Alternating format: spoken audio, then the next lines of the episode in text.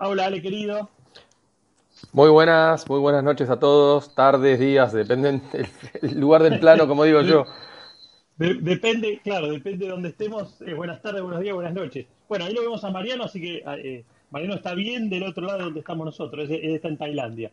Ah, está bien lejos. A unas cuantas horas de diferencia de este plano, ¿no? Distante, no del otro lado. Del otro lado no sabemos qué hay, pero distante sí.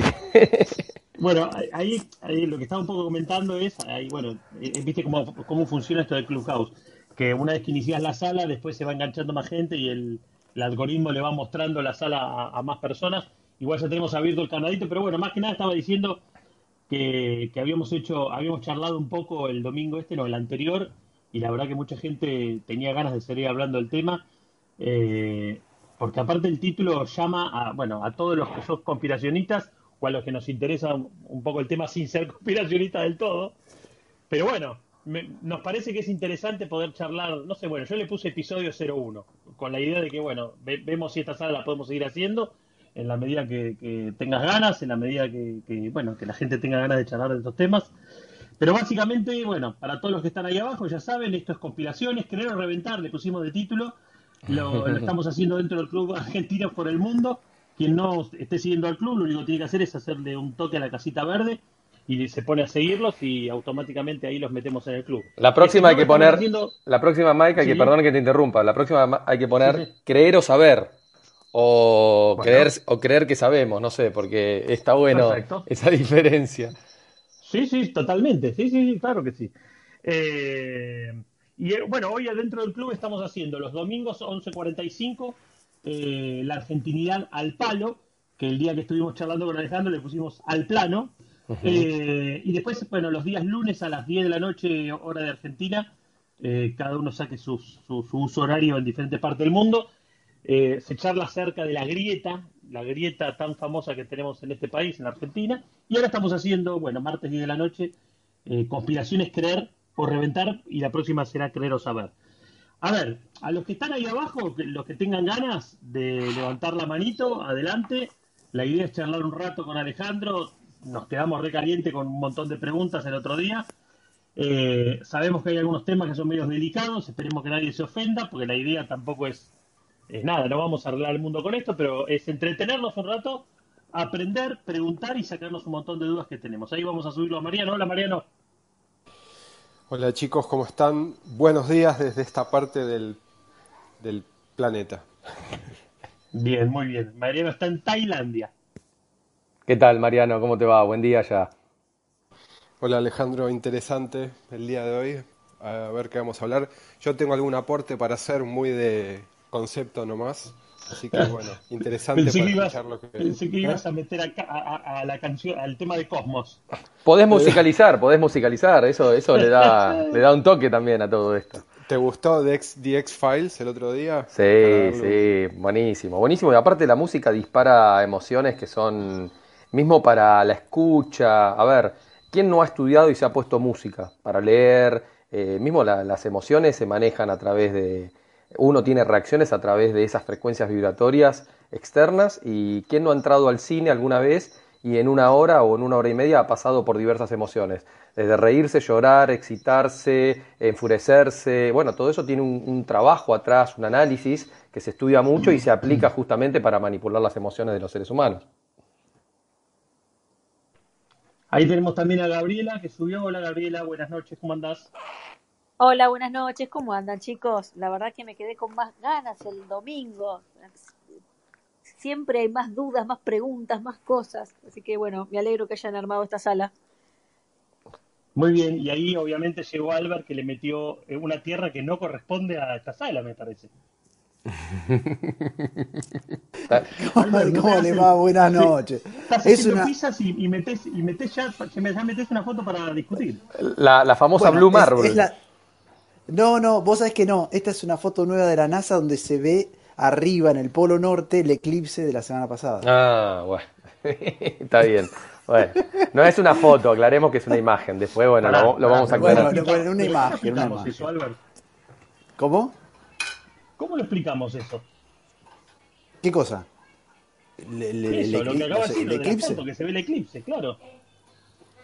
Bueno, esto, esto es, el, es el eclipse de acuerdo a la, a la creencia de algunos, es cuando la luna se interpone entre el sol y la tierra. Entonces genera esos huecos negros, esos, este, esas sombras, que en este caso fue pasando por casi desde Alaska hasta el otro lado del Polo Norte, pasando por el Polo Norte. Así que eso es lo que está representado ahí en esa imagen. Bien, muy bien. Menos mal que no pusiste la de los elefantes, pues ya empezábamos mal. No, no, no, no. Vamos, hoy no sé, me gustaría que en algún momento toquemos el tema este de la, de la luna, ¿no? Si, si llegamos o no llegamos. Por supuesto. Bueno, sí, sí. Ale es un fanático de la luna. Eh, bueno, a mí también me Sí, encanta sí, yo también. fotos de la luna. Intercambiamos siempre fotos ahí en los grupos, le metemos. Ya, ya son todas iguales las fotos, ¿o no? Son todas muy parecidas, más naranjita, menos naranjita. Igual a mí me gustaría, a ver, hay, hay algo que la otra vez intenté explicarlo, pero no supe, que, que creo que lo hemos hablado con Alejandro, eh, no sé si fue el año pasado o el anteaño. Ale, ¿cuándo fue ese eclipse que yo estoy seguro que lo hablé con vos en algún momento o lo intercambiamos en alguno, en alguno de los grupos, que, que mismo la NASA no podía explicar cómo es que se daban. eh, a ver, yo no sé si fue el Bueno, año pasado el no, el último, el último eclipse eh, fue un... Hay un eclipse que la NASA no... A ver, sí desde la astronomía eh, te dan una explicación, pero obviamente contradice al sistema heliocéntrico en el cual se nos viene imponiendo hace un montón, que son los eclipses, es- hay un eclipse particular, muy raro, eh, que se le llama Selenelion, ¿tá? Selene-Lion, ¿tá? como si fuera Selene y Lion en inglés, pero bueno, todos juntos, Selene-Ion. ¿Que ¿Cuál es el problema de ese eclipse? Que el Sol y la Luna se ven al mismo tiempo sobre la línea del horizonte, uno al extremo del otro, opuestos. Entonces, si supuestamente es la Tierra, ¿no? O la- eh, estamos hablando de un eclipse justamente cuando se eclipsa la, la luna, o sea que la Tierra debería tapar a la luna. eh, ¿Cómo puede ser que si vos ves la luna arriba del horizonte y el sol del otro lado del horizonte, se esté eclipsando la luna con la Tierra en el medio? Cuando a vos te muestran que justamente es la alineación entre la luna, la Tierra y el sol, perfectamente alineados para que se produzca el eclipse. Eh, y mismo cuando va moviéndose la luna, la sombra que se proyecta sobre eh, la luna eclipsada no coincide con el supuesto movimiento de la Tierra con respecto al Sol, ese movimiento supuestamente relativo que hay. Entonces, eh, nada, se complica y empiezan a tener que poner parche sobre parche sobre parche para poder zafar el modelo. Y bueno, eh, bueno, es difícil. O sea, si bien tanto el modelo heliocéntrico como el sistema eh, geocéntrico, matemáticamente los dos modelos son coincidentes cuando uno los estudia eh, y son relativos entre sí, perfectos, uno de los dos, desde la observación, desde el método científico de observar, no es, o sea, se cae a pedazos. Pero bueno, eso es lo que viene sucediendo a lo largo de la historia, que van parcheando todo esto. Pero bueno, ese eclipse raro lo pueden investigar, lo pueden ir a buscar, se llama Selenelion. Bien, muy bien. Eh, aclarado, porque yo justo el, otro día le quería explicar a Albert y no entendía cómo explicar, o sea, no, no, no me acordaba bien en qué momento lo habíamos hablado, así que bien. Lo que pasa es que a lo, a lo largo de la historia se fue corrigiendo. El parche sobre parche fue que desde, digamos, todo esto de la imposición del heliocentrismo, o vamos a poner, no digo imposición, vamos a hablar desde las buenas intenciones de algunos que dijeron, mira, podría ser de esta manera.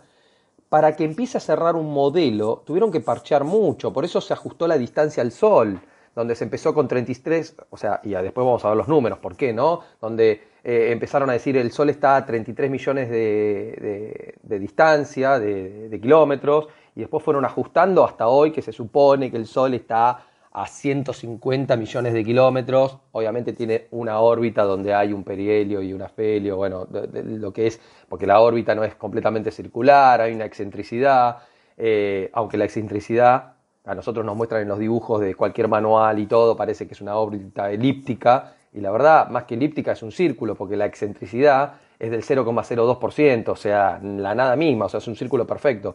Eso desde el modelo que te implantan, pero siempre se fue corrigiendo para que después, cuando empieza a calzar todo el modelo que te quieren imponer, te dicen, no, pero al final, fíjense que la luna es más chica que el sol, pero a la distancia que está es 400 veces más chica, pero calza perfecto en un eclipse, todo para poder cuadrar y que te cierre.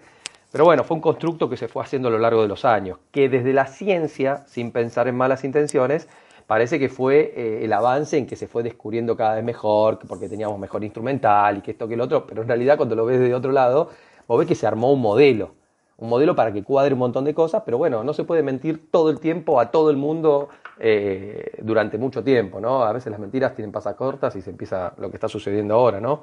Empieza a caerse estas cosas, estas imposiciones. Ah, disculpa, disculpa Alejandro, este, para ir a, lo básico, para como disparador, ya meto ahí un poco un bocadillo, podemos empezar por el principio, si podés definir desde tu perspectiva qué son las conspiraciones y qué está pasando. Para empezar por ahí, ya que es el episodio 01. ¿eh? Ok, ok, eh, claro que sí. No, no, por, supuesto empezamos hablando del cielo, los astros, eh, planeta que recién nombraste, porque hay que ver también las palabras. Pero sí, a ver, a mí la palabra conspiración, a mí y a muchos, eh, si bien es una palabra que la podemos encontrar etimológicamente, entender el significado, hay que ver por qué se la empieza a usar. Yo la otra vez aclaré que justamente después del asesinato de John Federal Kennedy, la CIA y los medios y los más media empiezan a acuñar esta palabra como para tapar qué podía haber sucedido realmente con el asesinato de John Federal Kennedy, si es que murió, porque mucha gente dice que no falleció. Pero bueno, ahí eh, eh, vamos a ver que, eh, porque uno ve la televisión, ve, ve, ve, justamente que sí, que le pegaron un tiro, que le volaron los sesos, que estaba la, la mujer al lado y todo esto. Después tenés otros videos que parece que el conductor que estaba adelante fue que disparó y no fue de afuera. O sea, siempre se arman todos teatros para confundir. La palabra esencial es confusión. Pero hoy llegamos eh, a que esta, esta palabra de conspiración siempre se va a llevar para ridiculizar un tema para que la gente le pierda justamente interés eh, en, investigar. Digo la gente de a pie común que puede decir, mira, eh, escucha que, el hombre no llegó a la luna y ya te dice, no, pero eso es una conspiración. Entonces como que le quita valor ¿no? de investigación seria porque la mayoría te dice, no, pero sos un payaso si vos crees que el hombre no llegó a la luna, si hay tanta información. ¿Y pero por qué no se escucha la otra campana? ¿Por qué se ridiculiza siempre? Eh, y así con un montón de temas. Temas muy sensibles, extremadamente sensibles, porque afectan a la convivencia de los seres humanos, y temas no tan sensibles como puede ser si el hombre llegó a la, a la luna, o la forma de la Tierra, eh, o como hoy se está hablando del tema de la medicina, que ya entra también en un sesgo de sensibilidad para muchos, eh, más para algunos que se acaban de inocular con algo que no sabemos ni siquiera qué es. Eh, entonces empieza la, esa, como digo yo, ¿no? Gente que tiene susceptibilidad a tocar ciertos temas, se enoja y es difícil entablar una conversación porque ya hay un enojo de por medio. Entonces, si vos no entras con una empatía hacia el otro, o sea, la comunicación a veces es difícil. Uno eh, comunica, uno difunde, que no necesariamente todos tienen que estar de acuerdo, pero está bueno siempre plantear todas las campanas. Ah, por lo menos en mi, en mi investigación a lo largo de estos años, a mí me gusta ver todo. Lo que pasa es que la campana que más escuchamos, la oficial, ya la conocemos de memoria. Entonces uno tiene que hurgar por los, por los otros caminos y esos son los caminos interesantes que se van abriendo cada vez más. Y una de las teorías de la conspiración más grande, donde uno dice la madre de todas las mentiras, es el lugar donde vivimos, es el lugar claramente donde habitamos los seres humanos. Porque eh, si ya nos modelaron para meternos en una cabeza de que es de una determinada forma, salir de ese apego emocional a la casa donde vivís, y es difícil, no todo el mundo se abre. Hay algunos que sí, que escuchan, pero no investigan, se quedan hasta ahí nomás, y otros realmente desde una pasión, desde la curiosidad, empiezan a profundizar en muchos temas que todos conducen eh, y se interrelacionan entre sí. Yo el otro día hablé del hilo conductor del engaño que pasa por todos lados. Y claro, bueno, pero eso, para poder entenderlo, hay que meterse a investigar, hay que meterse a leer, hay que escuchar. Como pueden escuchar a mí, pueden escuchar a un montón de seres humanos que en diferentes idiomas, no solamente en castellano, no soy el único, obviamente, y lo bueno es que eh, a uno lo hace sentir bien el, no ser el único, porque por lo menos tenemos una tribu, como decimos nosotros, algunos le dicen secta, eh, y no nos hace sentir, no me hace sentir un loco conspiranoico desbordado que estoy completamente en contra de todo, aunque muchos a lo largo de la historia lo han vivido así y después la historia misma terminó dándoles la razón. Eh, pero bueno, es la parte interesante de todo esto. Eh, a mí particularmente yo entré por el lado de la forma del lugar donde vivimos. Después se me abrieron un montón de otros. Porque claro, cuando vos metes el dedo en un lugar y hay pus, sale pus y, bueno, hay que empezar a limpiar la herida y hay que empezar a ver qué hay acá atrás. Y bueno, se llegan a cosas muy interesantes. Bien. Eh, Gabriela y Albert, lo que a ver, los que están acá arriba, que bueno, somos nosotros nada más. Cualquiera que quiera subir, que esté ahí abajo, que levante la manito, que tenga ganas de, venir a charlar un rato. Eh, pero tanto Gabriela como Albert, mismo Mariano, en cualquier momento interrumpan y pregunten. ¿eh? Somos pocos y nos conocemos, así que no. adelante sin problema. ¿eh? Ahí vamos. Alejandro, yo la primera pregunta que tengo para hacerte es, el hecho de estar eh, en un grupo que está con, tratando de mostrar o de ver una realidad distinta a la, digamos, al común denominador, ¿qué te pasa con el tema, sobre todo cuando estás en grupos que no, no solamente hablo de amigos, me pregunto cómo te afecta el hecho de estar siempre como, como al borde, ¿no? Disruptivo, decís vos. Sí, no sé cómo decirte, como está en el bandito de los raros, eh, digo. Eh, bueno, sí, sí. Hace muchos años, eh, dentro del ámbito mismo laboral que yo me movía, era muy difícil poder tener una conversación, uno podía sacar algunos temas y claro, realmente tenés a, prácticamente a la mayoría en contra, por así decirlo. no porque uno quiera tener la razón, sino que a lo largo de los años cada vez se fueron abriendo ciertos temas en, eh, los ciudadanos, eh, apertura más a tratar otros temas que antes no se hablaban. Eh, y hoy por lo menos yo ya no tengo pelos en la lengua, no tengo vergüenza. te puedo decir que antes del 2010 sí eran temas que no lo podía hablar con cualquiera. Hoy por suerte tenemos esa ventaja en cuanto que hay seres humanos que, se, que tienen una apertura realmente desde el lado del entendimiento, de poder entender al otro, de la escucha activa, eh, bueno, buenísimo. Y también el tema de que uno va seleccionando eh, con quién quiere rodearse, sus amigos. Yo tengo amigos que han estudiado conmigo ingeniería que hace seis años atrás eh, me dejaron de hablar prácticamente.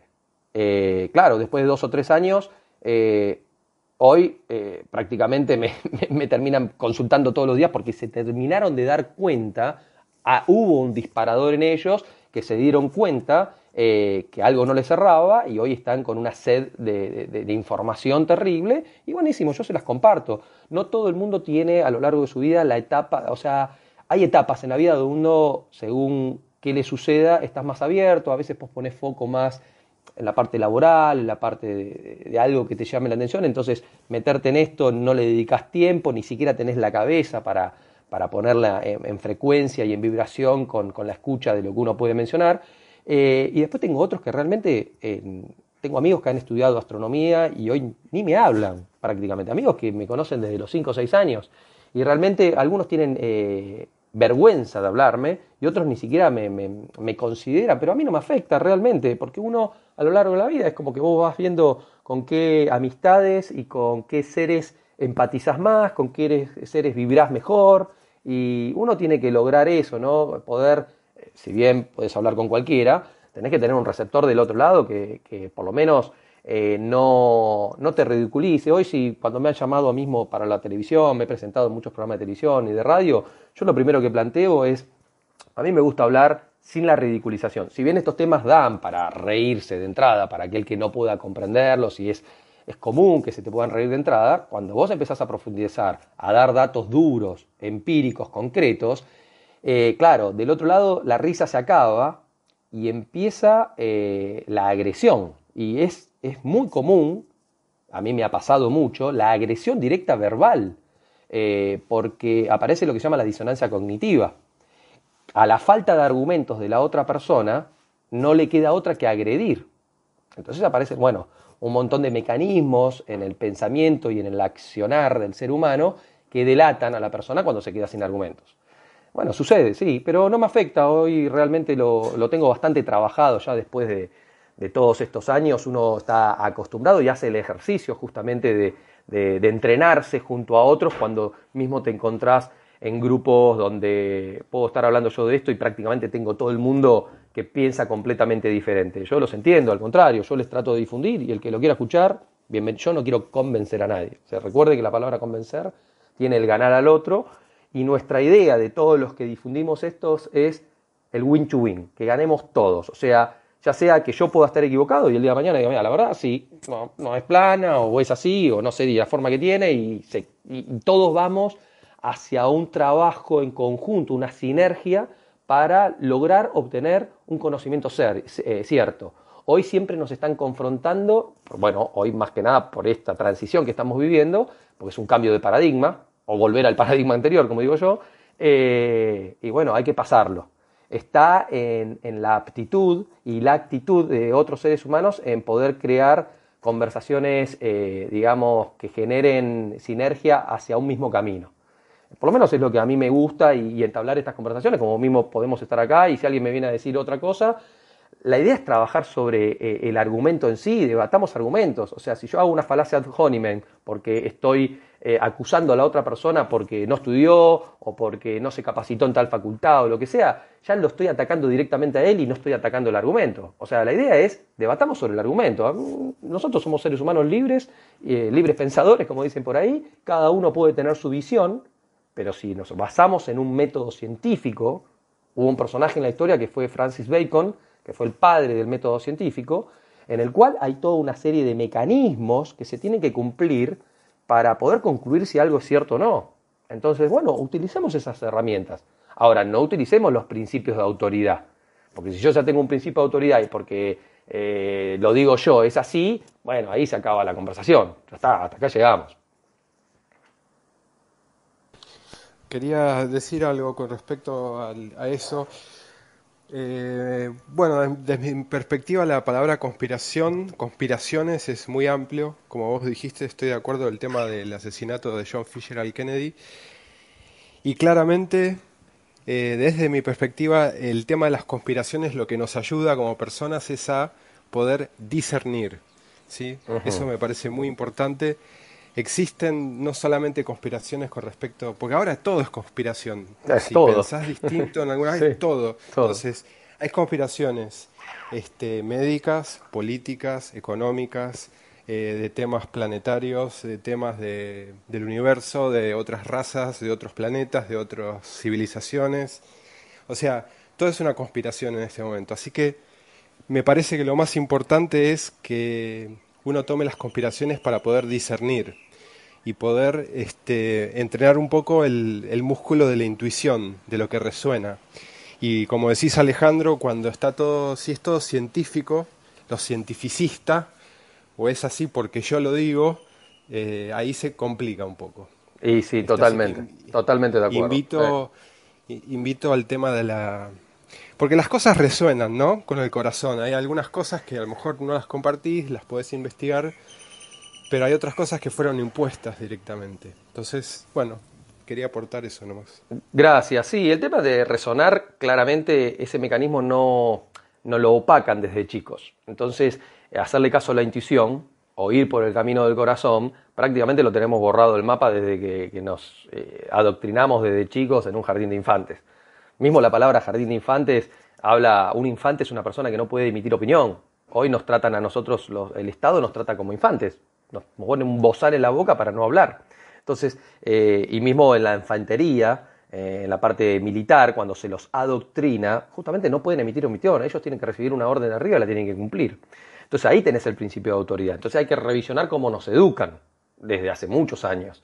Eh, y cuando vas a hace muchos años atrás, mismo planteado desde la filosofía, de los griegos, la, educación era esto de un discernimiento entre los seres humanos, de plantear pensamientos. Eh, acá eh, yo cuando hablo y, difundo estas cosas, los que me conocen saben que siempre repito cuatro palabras. Dudar, investigar, desaprender y discernir. Dudar es básico en esto, es básico y elemental porque, ya lo decía Descartes, filósofo muy conocido, eh, él nos dejó justamente la duda como ese principio, esa herramienta para poder llegar a un conocimiento cierto. Entonces, si no dudas, y ya está, bueno, listo. A ver, eh, nosotros podemos eh, también creer o saber, o creer que sabemos. Creer no es lo mismo que saber. Entonces, la otra vez yo mencioné, a ver, yo respeto las creencias de, cualquiera, ¿no? El que quiera creer en los pitufos celestes, bueno, crea en los pitufos celestes, en extraterrestres, crea en extraterrestres. Ahora, eh, eso de depositar confianza en alguien o en algo, eh, está todo bien, yo puedo creer en Mike, porque lo estimo, lo conozco, pero lo que dice Mike puede no ser cierto. Entonces, hay que ir atrás, hay que ir a las raíces de todo. Y encima, filosóficamente, después, hay un tema con que sea cierto no significa que sea verdad. Porque se está muy, hoy, últimamente, desde el coaching y de otras herramientas también, que mismo el coaching tiene herramientas que son hermosas y que desde, digamos, la utilización de las mismas se llegan, desde las buenas intenciones, o desde una intención honesta, se llega a muy buenos resultados. El tema de la verdad, como verdad absoluta, eh, esto de eh, mi verdad no es tu verdad, ni la verdad de Mike. Eh, no me gusta ese. Yo entiendo desde dónde viene, pero también hay una manipulación ahí porque la verdad es una. Pero no porque lo diga yo. La verdad es una. Ante un hecho, la verdad es una. Ahora, lo que puede haber ante ese hecho son distintas observaciones. Mike puede observar de un lado y desde su observación él interpreta en base a sus experiencias, su vida, y lo que conozca en, cuanto a sabiduría y conocimientos, él puede decir que ese hecho tiene una observación. Y yo desde otro lado tengo otra observación. Ahora, las dos observaciones pueden ser válidas, sí, correcto, pero una va a ser verdad. Lo que pasa es que esa verdad absoluta a veces es difícil concluirla y de hecho en muchos casos ni siquiera la vamos a saber. Entonces, bueno, ahí hay todo un trabajo y un constructo que se va armando eh, y, sí, el método científico honesto sirve, pero también parte de premisas. De hecho, la matemática es perfecta. La matemática con el uso de los números es perfecto para el método científico. Pero se pueden armar modelos y si partimos de premisas, yo matemáticamente te puedo armar cualquier cosa para concluir y que cierre matemáticamente. Entonces hay que tener mucho cuidado de dónde partimos, ¿no? Desde premisas para poder con algún, porque mismo cuando se evalúa la física, eh, hoy te dicen que si vos los fenómenos no los justificás matemáticamente no son válidos, pero pará, ¿desde cuándo? La física siempre existió, los fenómenos siempre existieron, pero el álgebra y la matemática se desarrolló mucho después. Entonces, ¿por qué meter dentro del método científico a la matemática para certificar o avalar algo que es un fenómeno físico que siempre existió y que era desde antes? Entonces, hay que replantear todo siempre en la historia por qué hay ciertas imposiciones en ciertas cosas y entender esos mecanismos. Bien, eh, lo saludamos a Víctor. Hola Víctor, buenas noches, buenas tardes, no sé dónde estarás. Eh, y Albert, no sé, había movido, movido el micrófono, lo picaste, querías preguntar algo, ¿no? No, no, preguntar no. Lo que quería era como recalcar en este tema de la verdad y de la realidad. Digamos, la verdad me parece que es como son cómo define cada uno la palabra en realidad. Eh, la realidad es, es la que es única, inamovible, ¿no? Y después la verdad, yo puedo tener mi verdad de que para mí es eh, eh, tal cosa es una pizza y para otro la verdad de él es que eso es un, no sé, es, este, es, la forma de la tierra. Sí, pero fíjate, fíjate el origen de las palabras, porque, a ver, ¿cómo se dice verdad en inglés? Truth. También es confianza. Sí. Ah, ok, entonces el tema de la verdad, eh, desde la definición, obviamente. La verdad parece que... tiene que ver con lo que cada uno confía que es, o lo que cree que es, o lo que sabe que es, pero es parte de uno, no parte del, objeto eh, analizado. No, a ver, vos tenés una observación y como te digo, de esa observación todos podemos tener interpretaciones diferentes ante un hecho, ante algo, pero hay eh, por eso se definen, hay cosas que son arquetípicas, que tienen definiciones desde, mucho atrás, y después mismo uno puede crear alguna definición. Pero hay hechos que se hacen desde la vida de los seres humanos, desde la observación. O sea, el método científico lo que siempre te pone es la observación de por medio. Ahora, si vos haces una medición, esa medición, eh, que puede ser directa o mismo trabajarla y tener resultados indirectos, hay que ver qué pasa ahí en el medio. Pero ante un hecho, acá lo que, desde la definición propiamente dicha, eh, el hecho es único, sucede, y claro, y eso se toma como la verdad del hecho. Ahora, después de dónde lo miremos, eh, podemos, eh, es como, según el cristal que tengas adelante, vas a observar la realidad. Primo, la palabra realidad, podemos ver que viene un poco de la realeza o de lo real. por eso te digo, en el castellano hay muchas palabras, o en el inglés, que hay que ver por qué se programaron de esa manera. yo hablo mucho de la palabra en inglés compass, ¿no? Porque compás significa brújula en inglés. Y compás, cuando vos la pronunciás, el hecho de lo verbal, de la frecuencia vibracional, es compass, come and pass, vení y pasá. Entonces, bueno, ¿hacia dónde nos marca la brújula que hay que ir y pasar? Porque hay muchas cosas codificadas. Y esa es la parte más difícil y es la parte que más se ridiculiza al principio, porque también hay que poner entre todo este engaño el poder y la manipulación de los idiomas y los lenguajes, que nos dicen que, bueno, después la Torre de Babel, Babel viene de Babilonia, viene de confusión, eh, bueno, si leemos la Biblia es para dividirnos, para separar, porque quisieron llegar al cielo, a Dios, bueno, hay todo un tema ahí también, pero bueno, es una parte de la historia, pero el lenguaje carga un conocimiento que nos lo han tergiversado con la manipulación de los mismos a lo largo de los años. Y hay que ver ahí qué sucede con el poder de la palabra. es muy interesante también. Acá se mete todo, o sea, pero te lo van a decir que es conspiración. ¿ah? Entonces con eso ya lo borramos de un cachetazo y bueno, no sirve. Sí, tal cual, tal cual. Pero Alejandro, ¿por qué decís que el hecho es único? Desde el... O sea, el hecho es un, hecho en sí. Me no. Mm. Vos cuando sucede algo, el sol sale todos los días, lo ves. Si, nos si vamos a hablar de la naturaleza. ¿Vos no ves, no, no, ves que el sol sale todos los días? Aunque lo tapen las nubes, el sol está. Hay una máquina, hay movimiento, hay cosas que suceden desde los fenómenos naturales. ¿está? No te hablo de un hecho social o un hecho, vamos a algo más, más duro desde la raíz de la naturaleza. ¿ah? Soltás una manzana y se cae. Claro, ¿No? se cae, pero si cae en el agua flota. ¿Ah? Se cae dependiendo en qué posición estés vos, pero claro, ¿qué es arriba? Por eso, ¿qué es arriba, qué es abajo? Te lo tiro, te lo tiro, te lo tiro así como diciendo, mm, hay tema de los por eso se define. Multiversos, el tema del tiempo, me gusta ese juego también, o sea, digo, eh, sí, bueno, pero ok. Para cuestionar, cuestionemos. Sí, pero ahí tenés, ahí, ahí tenés. Si el universo se expande. Mm. Bueno, pero ¿cómo lo confirmas eso? Porque ahí tenés, la, por ejemplo, algo que se viene armando a lo largo de la historia, que es la relatividad. Con la relatividad todo es relativo y ya está. Ahí matamos todo, matamos todo lo que podía ser observable y medible. Ya con la relatividad yo te lo manejo para donde quieras. Entonces te curvo el tiempo y el espacio. Y yo te digo, ¿cómo me curvas el amor? ¿Ah? Porque el, el tiempo, ¿qué geometría tiene? Curvame el amor. Entonces, podemos hablar de zaraza y hablar de agujeros negros, si querés, pero ¿quién puede ver eso? ¿O quién modela eso? ¿Quién hace esos constructos? ¿Cómo, cómo empieza a suceder eso en la historia para confundir y sacar de un conocimiento que puede ser observable, medible y que hoy te lo hacen como si fuera conspiración? Porque vuelvo a repetirte, desde la definición y de los constructos, curvame el amor. Si no tienes geometría, ¿cómo me vas a curvar el amor?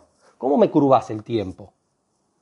Entonces, y te estiro el tiempo. Y, bueno, hay cuestiones que son desde la definición en sí misma. ¿ah? Pero bueno, todo esto son planteos válidos. Y está bien, vos decís, mm, buenísimo si te hace ruido, porque quiere decir que ahí hay que meter el dedo y hay que excavar, porque hay que seguir investigando. Hay que ver de dónde parten esas cosas. Quizás lleguemos a cosas que no las podamos comprender desde la magnitud y la mecánica del pensamiento del ser humano desde una visión exotérica. Y capaz que haya que entrar en otros tipos de conocimientos que son esotéricos.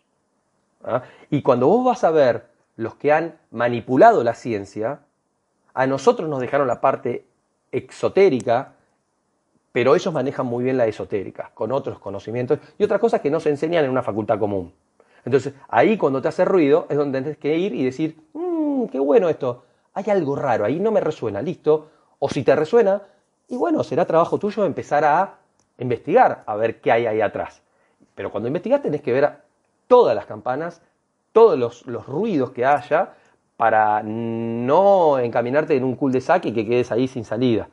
Hoy lo que se ha hecho desde el cientificismo es armar libros, películas, adoctrinamiento para dejarte en cul de saque, no salís y quedás ahí. Bueno, está bien, cada uno, eh, si se puede abrir a otras cosas, buenísimo. Y si no, te quedarás encerrado ahí y creerás en los agujeros negros, a pesar de no haber visto nunca uno.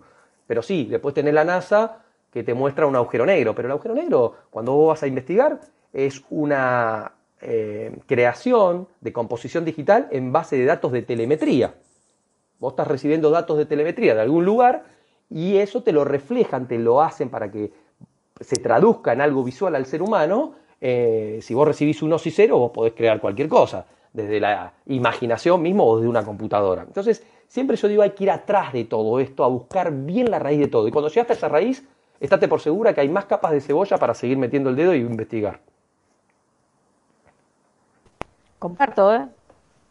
Comparto, Alejandro. Yo por eso digo, el cuestionamiento para mí es más profundo. La ciencia no es ciencia si no se la cuestiona constantemente. Y ese es el problema que estamos teniendo hoy en día, porque hoy no puedes tener un debate científico académico si estás, por ejemplo, en no a favor de lo que se está haciendo ahora con las vacunas, por ejemplo.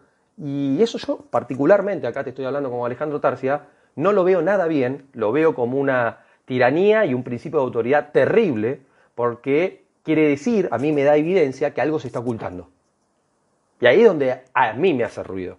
Pero bueno, eh, hay principios de autoridad que son muy fuertes y claro, ahí eh, hace mucho ruido. Pero bueno, esto es así, chicos. Eh, es asombroso. donde... mundial. Sí, esa es una parte, esa es una parte. Ponele. Sí, ponele, claro. Pero bueno, a mí, como les repito, esto yo entré por el lado de la forma del lugar donde vivimos. Para mí es la puerta grande. Después muchas, muchas otras cosas. Que hay mucha gente que se sigue riendo y, que realmente no comprende y, está todo bien, cada uno. Hay muchos que dicen, a mí que me importa si es plana, redonda, piramidal. Y está todo bien. A ver, a los que nos importa, porque le damos una cuota de interés a eso por algo en particular, profundizamos y nos gusta discernir, nos gusta ir más allá, nos gusta plantear eh, que realmente nos están engañando desde el sentido de que tenemos las pruebas y mismo te las muestran en la cara las pruebas. Lo que pasa que acá hay una palabra que se utiliza mucho en los textos bíblicos que es apocalipsis, ¿no? En Apocalipsis, o revelaciones en muchos textos, eh, Apocalipsis significa retirar el velo, quitar el velo.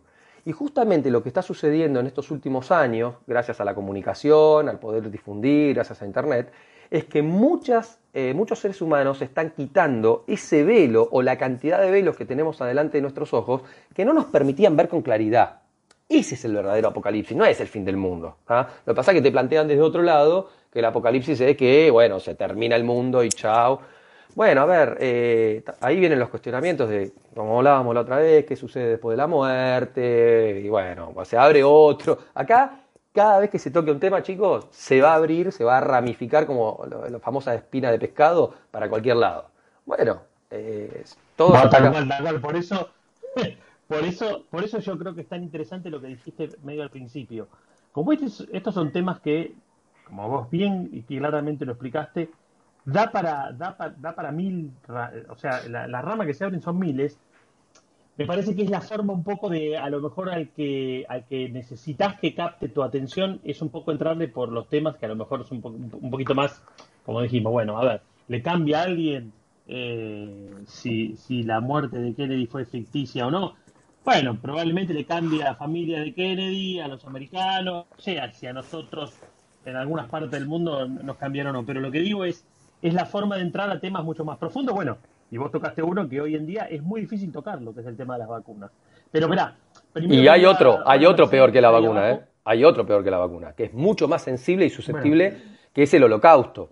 ¿Está? Entonces, claro, vos planteás esos temas y decís, uy, no, conmigo, con la religión no te metas. Y claro, encontrás esos constructos armados que son muy fuertes, muy fuertes, porque eh, abrís heridas y claro, vos podés abrir heridas de cualquiera y uno ahí empezás a decir, bueno, puedo empatizar con el otro, me conviene, no me conviene, pero en realidad son temas que tendríamos que poder hablar todos sin tapujos y honestamente, sin querer lastimar al otro ser, pero eh, a veces que uno, a ver, no hay nada más duro que cuando te dicen la verdad, porque uno entra en un duelo y uno a veces no quiere saber la verdad. Es como cuando eh, vos podés inconscientemente saber que sos cornudo, pero cuando vienen y te lo dicen, che, mirá, eh, la vi a tu mujer acá, y ahí se te rompe todos los esquemas porque realmente te lo están comprobando y te traen la foto y hasta lo ves vos.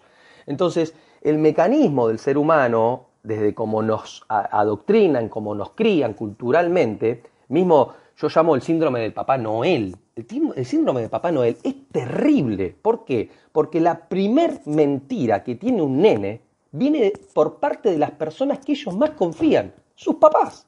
Entonces, si después de que te mintieron con Papá Noel, que hay muchos chicos que lo viven de una trágicamente, trágico, es realmente trágico cuando se enteran que Papá Noel son los papás, imagínate ya el cerebro de ese nene, cómo va a estar a lo largo de los años, mismo cuando va creciendo, con una coraza ante ese mecanismo de protección que alguien le vuelva a mentir. Es terrible, pero para eso hay que entender los procesos psicológicos, emocionales que tiene el ser humano. Y estos, señores, las personas que dominan el mundo, y así se lo digo, lo saben muy bien, porque lo vienen haciendo hace ah. décadas.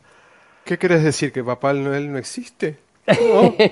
No, no estoy escribiendo. Yo, a, mi hijo más chico le sigo diciendo que Papá Noel existe, tiene 12, está mal, ¿no? Y bueno, está bien. Hay que mantenerle la ilusión, ¿no? No, no. No, yo quería preguntar porque me, quedé, estaba ahí abajo escuchando. Eh, ¿Qué pensás del holocausto? ¿Que no existió? ¿Que es una mentira? No, para nada. Al contrario. Eh, hay que ver es un tema muy sensible, chicos. A ver, por eso les digo acá, abrimos un montón. eso está bueno para. Eh, eso, eso no, está... no, no, pero no, no, no. Pero no solo. A ver, primero, primero, Fer. quiero saber qué pensás nada más. Porque hay gente que lo, que lo niega. ¿Cuál holocausto? ¿El persa, el sirio? el de la Segunda Guerra Mundial, porque acá hay que ver qué tipo de... A ver, holocaustos, uno tiene ya desde la programación... holocaustos. Claro, uno tiene desde la programación directamente, mismo por Hollywood, la película, la historia, porque la historia la escriben los que ganan. ¿Qué sucede? Eh, yo con esto no voy a estar diciendo de que no hubo muertes, a lo largo de la historia hubo muertes, genocidio, lo sigue habiendo.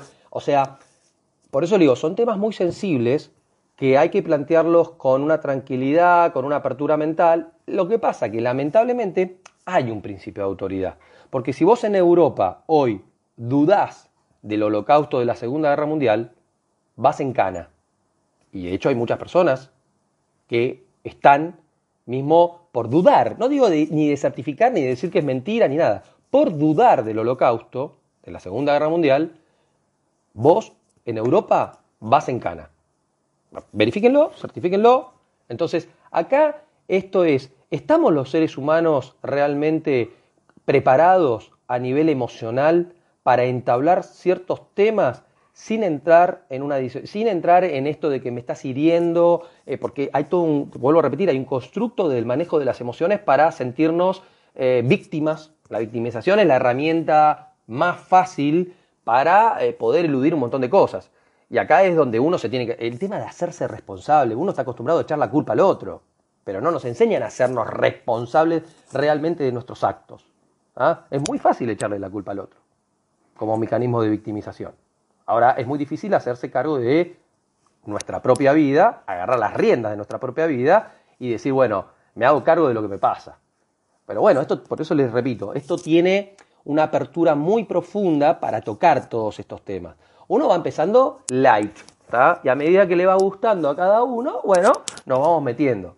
Eh, pero bueno, yo, el tema del holocausto, cual sea, porque también hay que hablar qué pasó después de la Segunda Guerra Mundial cuando entraron los bolcheviques a Europa. Eh, y no sé si murieron más personas que durante la Segunda Guerra Mundial. De hecho, muchos revisionistas históricos lo manifiestan y lo describen así. Y fue un desastre. Pero bueno, eh, son temas para, plantear en, otro, en otra charla, me parece, y hoy quizás hacer una introducción o más, hablar, repito, con argumentos que alguno puede llegar a tener como duda si todavía está eh, ni siquiera dudando de dónde vivimos con respecto a la forma de la Tierra. Y otro día podemos hacer, Mike, el tema de las vacunas también y todo eso, porque hoy recién, Mike, no, me deja mentir, yo estaba en un Zoom con más de 250 médicos de todo el mundo antes de entrar acá, eh, profesionales de la salud, de todos lados, planteando lo que está sucediendo en el mundo, porque es terrible lo que está sucediendo en el mundo, sin embargo, eh, muchos no lo ven todavía. Pero bueno, son temas que de a poco, de a poco. Son sí, sí, sí, sí. No, y, justamente hoy por hoy el tema de la vacuna es el más complicado de todos porque, de hecho, obviamente se empieza a hablar más, pero pero hay mucha gente que inclusive ya está vacunada y que, y que se siente muy mal cuando le tocan ciertos temas. Pero espera, porque en definitiva quería saludar a Víctor y a Mercedes que no que están hace un rato largo Víctor había picado el micrófono. Querías, hola Víctor, ¿querías eh, hacer alguna consulta? Hola chicos, ¿cómo va? Buenas noches. Yo estoy en Argentina, así que sí es buenas noches acá también. Em, sí, más que una consulta, en realidad quería hacer, como dicen los yankees, eh, Devil's Advocate, el abogado del diablo, acá, que aparentemente no veo. Nos encanta, nos encanta, ¿eh? Claro, no, veo, que el abogado del diablo, dale. No, no, veo que nadie se suba al estrado, entonces aparecí yo en la, en la, en la charla y. Em, hay, hay eh, todo el argumento de Alejandro es... Eh, no argumenté nada todavía, ¿eh? ni empecé. no, ni, creo que me vaya a quedar a escuchar el final, disculpa, pero quiero decir, todo esto que estoy escuchando, llámale como quieras, la, exposición de Alejandro, tiene como fácil, si hubiera un contador de palabras, que seguramente este, esta aplicación en la que estamos todos adentro debe tener un algoritmo para hacerlo. De haber dicho como fácil un millón de palabras diferentes, eh, lo cual hace que el argumento o el dictamen eh, sea, sea o, tenga esa apariencia de complejidad. Eh, fíjate que para argumentar la Tierra plana se habla de la muerte de Kennedy y el, el, holocausto. goza de un rigor científico absoluto, absolutamente nulo, pero Sí, me gustaría decir esto, para que no haya confundidos en la sala, que a lo mejor lo están escuchando. El principio de autoridad que vos utilizás para Bacon, Alejandro, estoy hablando a ti, eh, que utilizás con Bacon y con Descartes, que son dos grandes pensadores de la humanidad, este, me pregunto cómo puede ser que ellos sí gocen de, ese, de, ese, de esa autoridad eh, eh, y, por ejemplo, aquí alguien dijo que si se caía una manzana se caía. Asumí que estaban hablando de, este, de Newton, después hablaron de la relatividad, que con la relatividad te hacen cualquier cosa. No sé qué significa eso, pero a eso me refiero, de que hay argumentos y frases al aire eh, que por ahí quedan muy bonitas, pero que en realidad gozan de... De, falta de, sustento. Claro, como realidad que dijiste que tenía que ver con realeza, y en realidad realidad viene del latín de res, que significa cosa, es decir, de cosa tangible, no viene de realeza, para nada. Claro, de la Real Academia Española sí, pero ahí tenés otro principio de autoridad de la definición de las palabras. No, no, no es la Real Academia Española, es latín. Bueno, latín. el latín es el, es el códice del Vaticano. Y de la iglesia. es cosa, no, no, no, es realidad, no es real de la realeza. Desde la definición es, válido. Por eso digo, ¿O es válido? No, no, te estoy, diciendo, te estoy diciendo que diste un, argumento, o mejor dicho, diste una definición que no era correcta. Entonces, de vuelta, digo, desde la duda y el, de, el, simple hecho de tirar piedras hacia un constructo que trae dos mil años y que, ¿saben cuál es la conclusión de ese constructo? Es esta aplicación en la que estamos charlando nosotros y en la que Alejandro tiene la capacidad de decir lo que dice. Entonces, para, para llegar a eso, yo me dedico a eso particularmente, eh, para llegar a esta aplicación se necesita la ciencia, ese constructo malévolo que nos está tratando de lavar el cerebro a todos, logró esta aplicación en la que Alejandro puede decir que la ciencia no existe, que la Tierra es plana, el resto de las cosas no lo voy a decir porque no los dijo, pero. Pero disculpame, Víctor. Tampoco en, ningún momento dije que la, ciencia, la ciencia hace, no existe. una hora que ¿eh? estás hablando, hace como una hora que estás hablando y no, no yo no puedo terminar mi argumento. Eh, no, pero estás negando a, los padres de la ciencia, a Newton, dijiste de, la relatividad, ¿eh? Teoría de la relatividad. Y te puedo dar los argumentos del por qué no. Seguramente vos estás a la altura de Einstein para rebatirla, seguramente. Pero, eso es una falacia ad hominem hacia mí. Ahí repetimos. No me dejas hablar, Alejandro, ¿te das cuenta?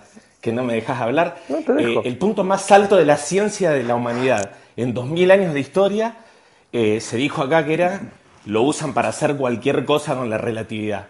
No es así, chicos. Eh, abran un libro y se van a dar cuenta en cinco minutos que todo lo que está diciendo Alejandro es, es eso, es tirar piedras a un edificio que está buenísimo, es muy, es muy piola, ahora está, digamos, muy en boga el movimiento este de Flat Earth, pero se cae a pedazos, chicos. O sea, yo eh, celebro, digamos, la, diversidad de opiniones y estuve en este grupo en otras ocasiones y me encanta.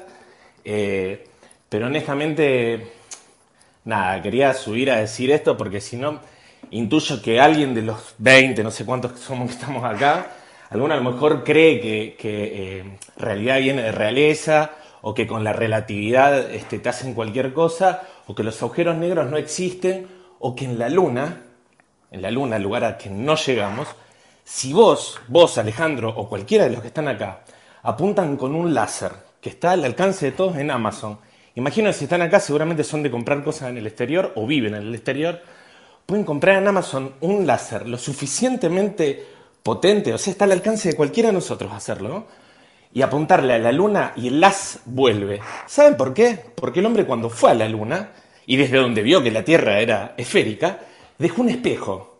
¿Saben para qué? Para determinar la distancia y los movimientos de la luna respecto de la Tierra. ¿Y saben qué pasa cuando uno apunta con un láser a la luna?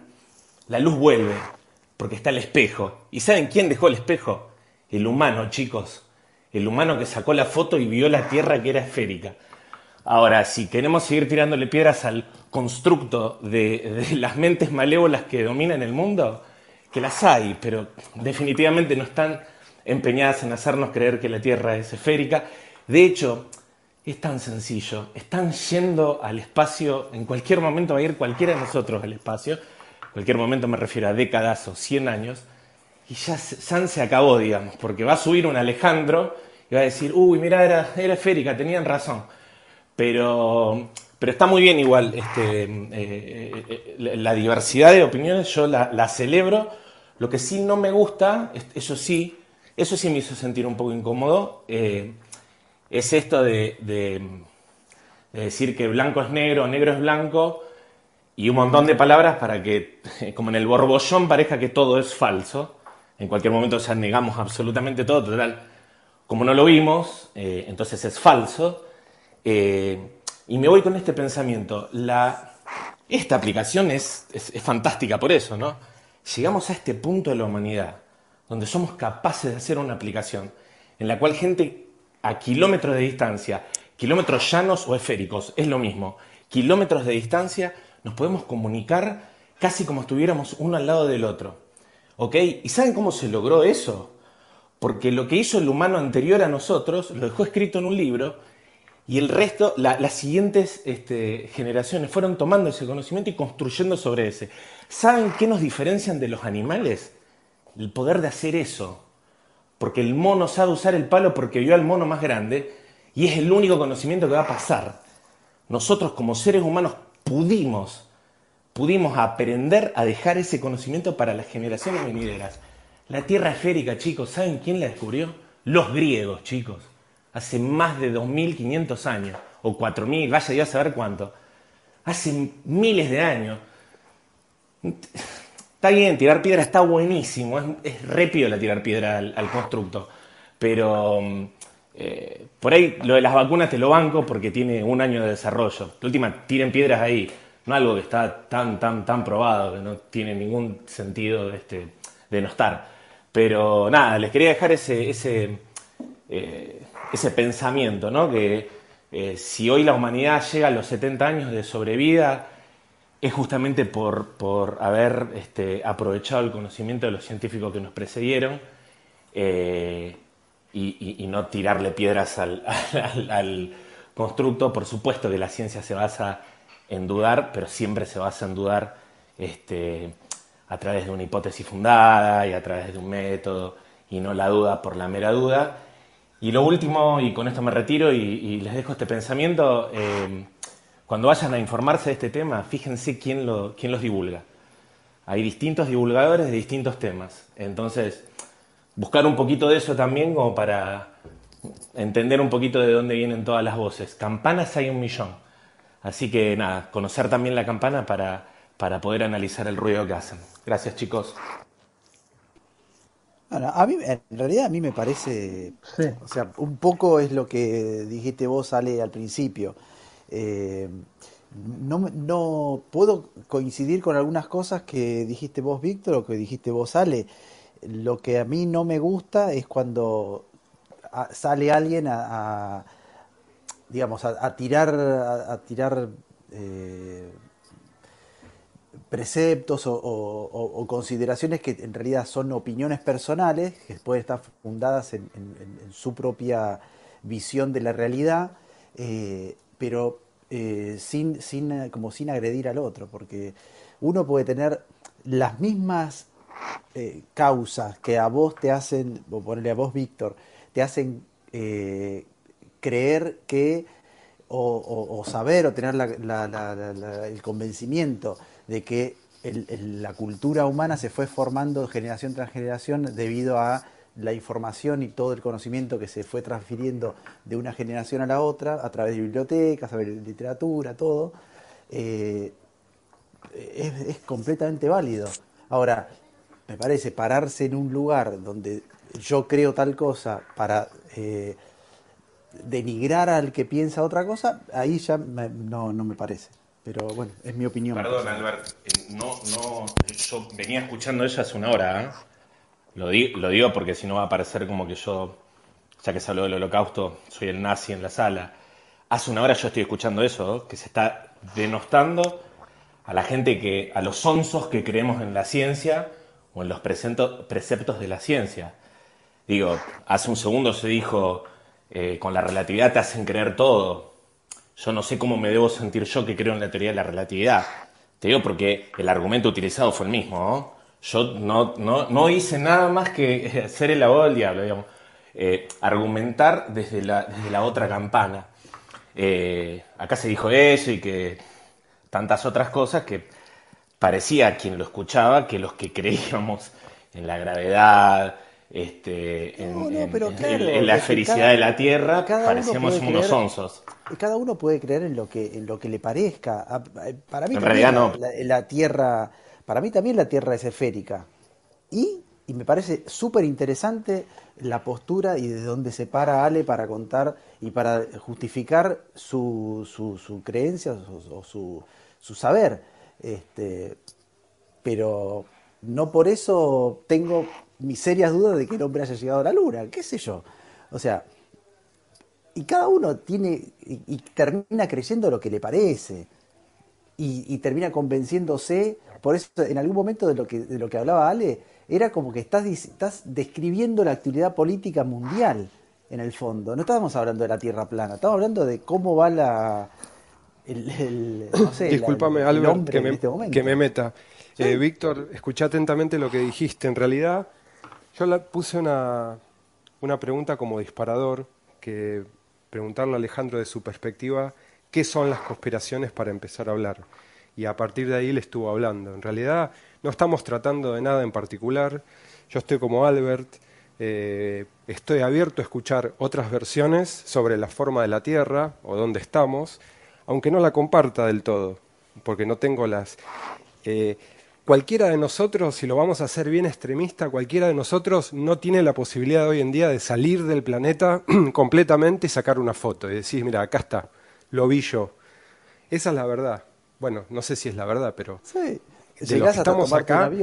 Y, de última, para otras personas que están en la sala, si la Tierra es plana, triangular, piramidal, tiene dos vueltas, te cambia mucho la vida y bueno, al otro día te tenés que levantar, comer, ir a laburar si tenés laburo y seguir con tu vida. Estamos hablando un poco más macro. Por eso la pregunta, ¿qué son las conspiraciones? Después nos podemos meter en cosas muy particulares, muy específicas, que bueno, no Igual, sé si para yo, hoy. Yo le agradezco a Víctor en que se haya puesto en, el abogado del diablo, que está perfecto, estoy muy acostumbrado a eso, le agradezco mismo su posición, es válida.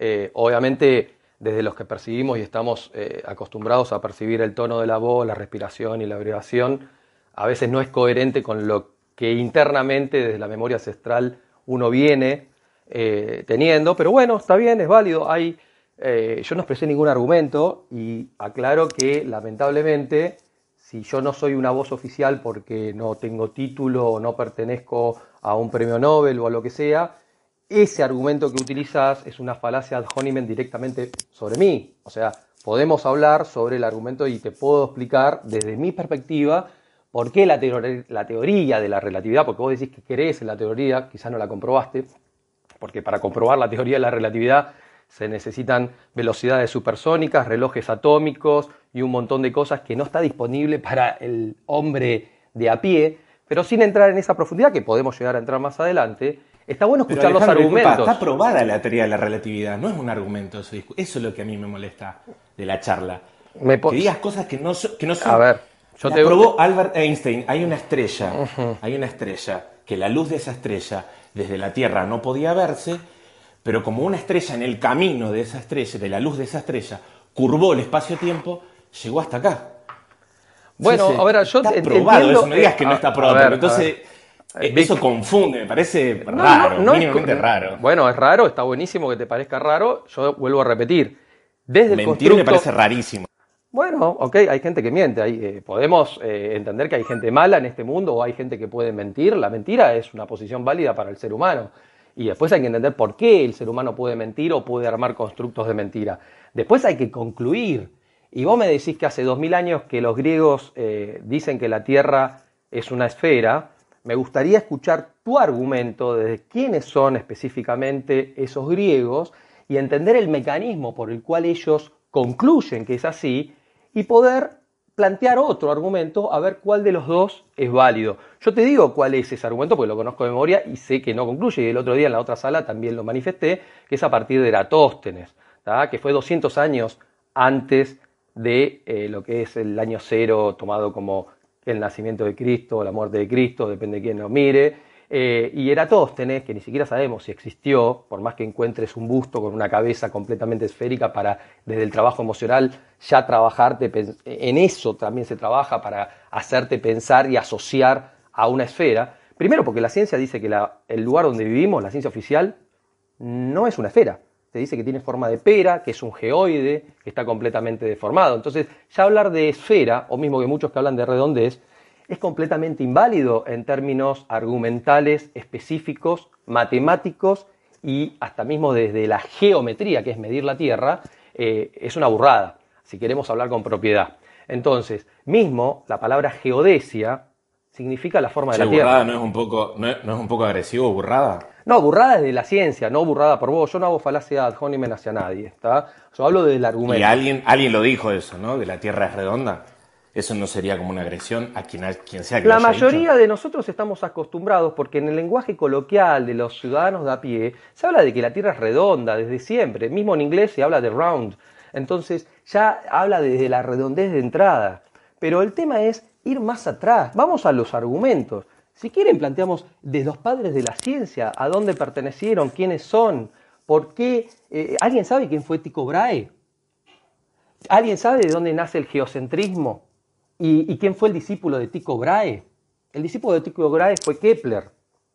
Y si vamos a lo que es eh, el mecanismo celestial, Kepler y Copérnico fueron los que trasladaron el Sol al centro de todo e hicieron que la Tierra se mueva alrededor del Sol e impusieron, ahí sí voy a decir, impusieron desde mis argumentos, y los tengo válidos para expresarlos, los podemos contrastar, hay que tocar argumento por argumento, y entender que eh, esa imposición de poner al Sol en el centro de todo, por eso el heliocentrismo, porque Helios viene de Sol, como Ra también es una deidad egipcia que hace manifiesto a lo que es el Sol como fuente de energía, como un dios adorador al cual ellos justamente le, hacían reverencia, como la energía máxima al cual todos necesitamos el Sol para vivir, pero fíjate que en el vocabulario, radio el radio de una esfera, el radio de una circunferencia, hace mención al dios Ra. Entonces vos decís, pará, ¿cómo puede ser esto? Entonces ahí empezás a mecanizar y entender el origen de las palabras y cómo se tergiversan. Ahora, esos no son argumentos válidos, esos son análisis que se hacen mismo de los personajes de la historia. Yo te puedo plantear tranquilamente el método eh, macabro desde la manipulación, desde la una sola campana, que lo hizo Carl Sagan con la serie Cosmos, que fue plantear, porque ahí la gente empieza a saber que fuera Eratóstenes, porque si no ni lo entendés, ni siquiera te lo enseñan en, una facultad, salvo que leas algún libro. Y Eratóstenes, que hace referencia a era de Tot, Tot como dios de la sabiduría egipcia, eh, que vuelvo a repetir, no podemos saber si realmente existió, lo escriben en los libros, sí, bueno, todo bien. Él planteó justamente una medición desde Alejandría a Siena, eh, e hizo todo un experimento que hoy cualquiera que hace verdadera ciencia se muera de risa, porque no es concluyente, porque parte de premisas. Entonces, te impusieron desde que eh, Eratóstenes supuestamente ya había calculado la circunferencia de la Tierra con un método que es perfectamente válido de la matemática y la trigonometría, pero que parte de premisas y no es concluyente, pero es el que te dijeron por televisión que es así y es el único. Y nadie se puso a, pensar Eso me lo contrario. decir que me lo dijeron en la televisión, pero y es que lo dijeron en la televisión con la serie Cosmos. ¿A dónde ¿Vos de dónde te enteraste la primera vez del método de Eratóstenes? Bueno, ¿dónde te enteraste del método de Eratóstenes? Está bien. Bueno, ¿dónde te enteraste del método de Eratóstenes por primera vez? Vos lo viste a San Martín, lo viste a Belgrano, porque lo escriben en los libros, pero evidentemente, según esta teoría, podrían no haber existido ni Belgrano ni San Martín. No, pero eso es una inducción. chequear la bandera, porque. Eso es una inducción. Fíjate que Descartes existió, vos lo viste, hay una foto. Eh, lo mismo que Pitágoras. estás hablando de Descartes, Bacon, Bacon existió. Y Bacon, lo viste? Bacon una foto. Sí, hay fotos, hay pinturas. Bacon. Hay pinturas. Bueno, hay pintura de Jesucristo también. Por supuesto. Vos estás acreditando que Jesucristo existió y fue nuestro Señor Salvador. Pero es el mecanismo que, vos estás utilizando. existen porque está la capilla Sixtina también. Eso significa que existe el cielo y existe el infierno. ¿Estás acreditando esto? no, estoy usando, el mismo mecanismo, estoy usando el mismo mecanismo que utilizás vos para plantear un argumento. Disculpen. Aro, aro, aro. Perdón, les puedo pedir un poquito menos de testosterona. No, tengo no. Mercedes ahí, que sería bueno que también pueda para charlar un poquito. Eh, nada, para que, para que y Víctor se me fue, no quería que se enoje. Se bajó, se bajó. bueno, pero esa es la disonancia cognitiva, o sea, yo lo entiendo, me ha sucedido miles de veces esto. Chicos, no, no, pero a ver, cuando se hace una discusión uno a uno, por ahí, no sé, hay otra gente que también tenía otras preguntas y me parece que si nos vamos a enfocar en hacer una pelea uno a uno, no tiene sentido. No, está, perfecto. Me quería, me, quería, despedir. No, me quería despedir, Gabriela, para darle el espacio a otros que suban a la sala. No, porque Mercedes eh, está ahí esperando, por eso te decía que eso, tal, cual, ahora.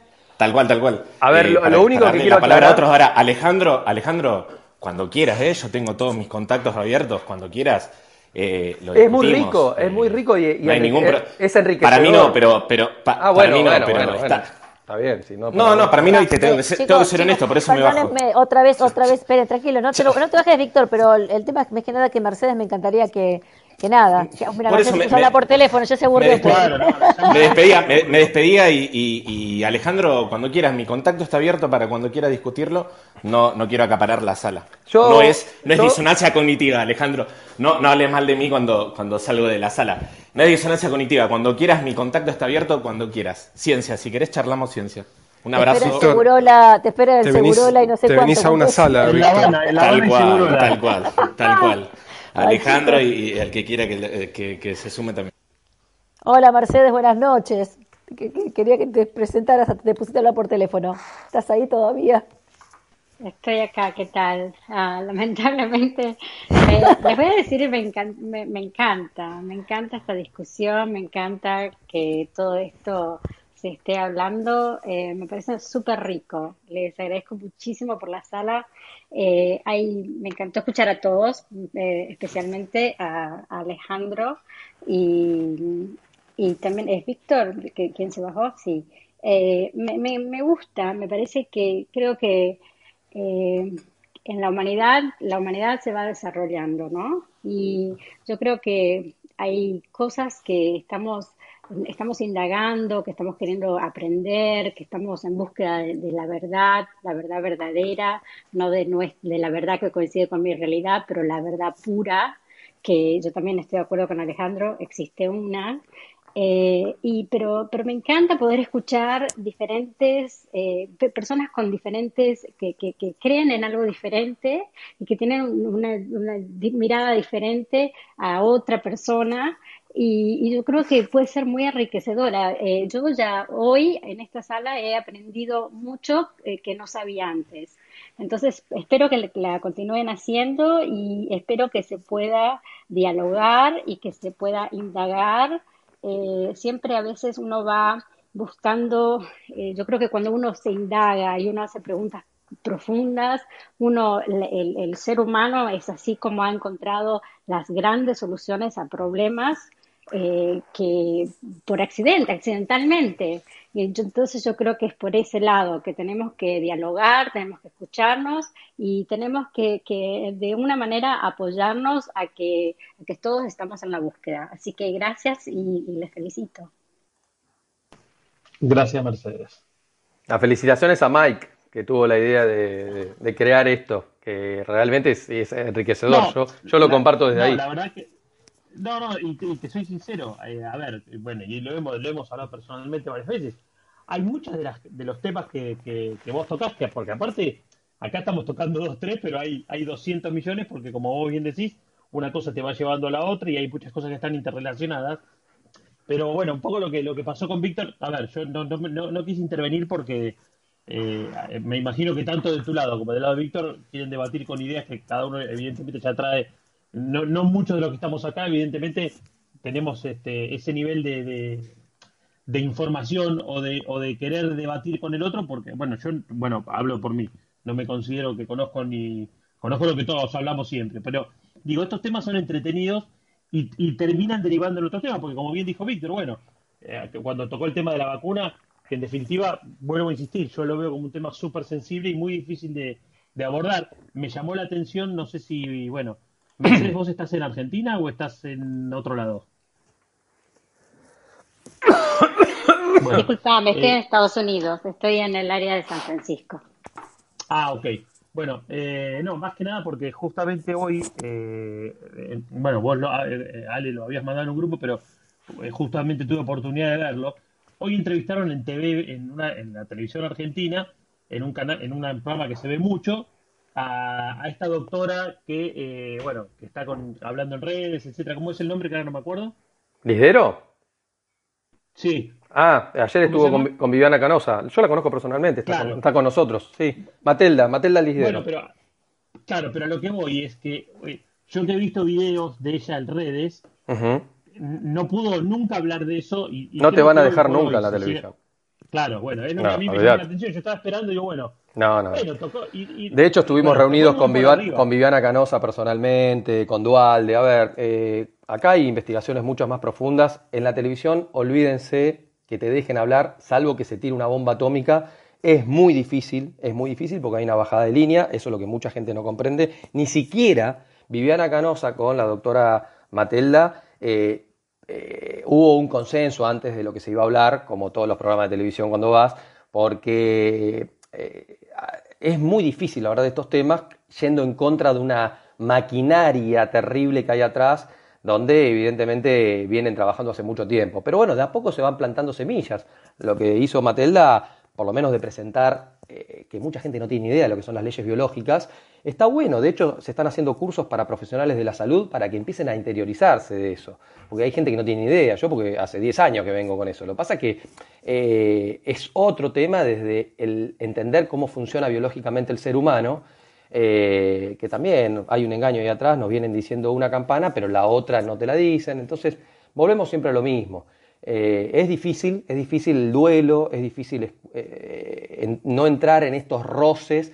Eh, me, pido disculpas, yo de lo aclaré de entrada, creo que todos los que estaban presentes desde que yo empecé a hablar, yo no me baso en mis argumentos para hablar de la Tierra plana, ni en el Holocausto, ni en John Federal Kennedy, fue una introducción que Mariano me hizo una consulta y no con esto quiero ofender a nadie, porque acá empieza a hablar lo primero que dije, la susceptibilidad de entrar allá a, que se te paren los pelos de, de, punta porque parece que te están atacando uno desde la interpretación, es como que asume que va directamente contra uno.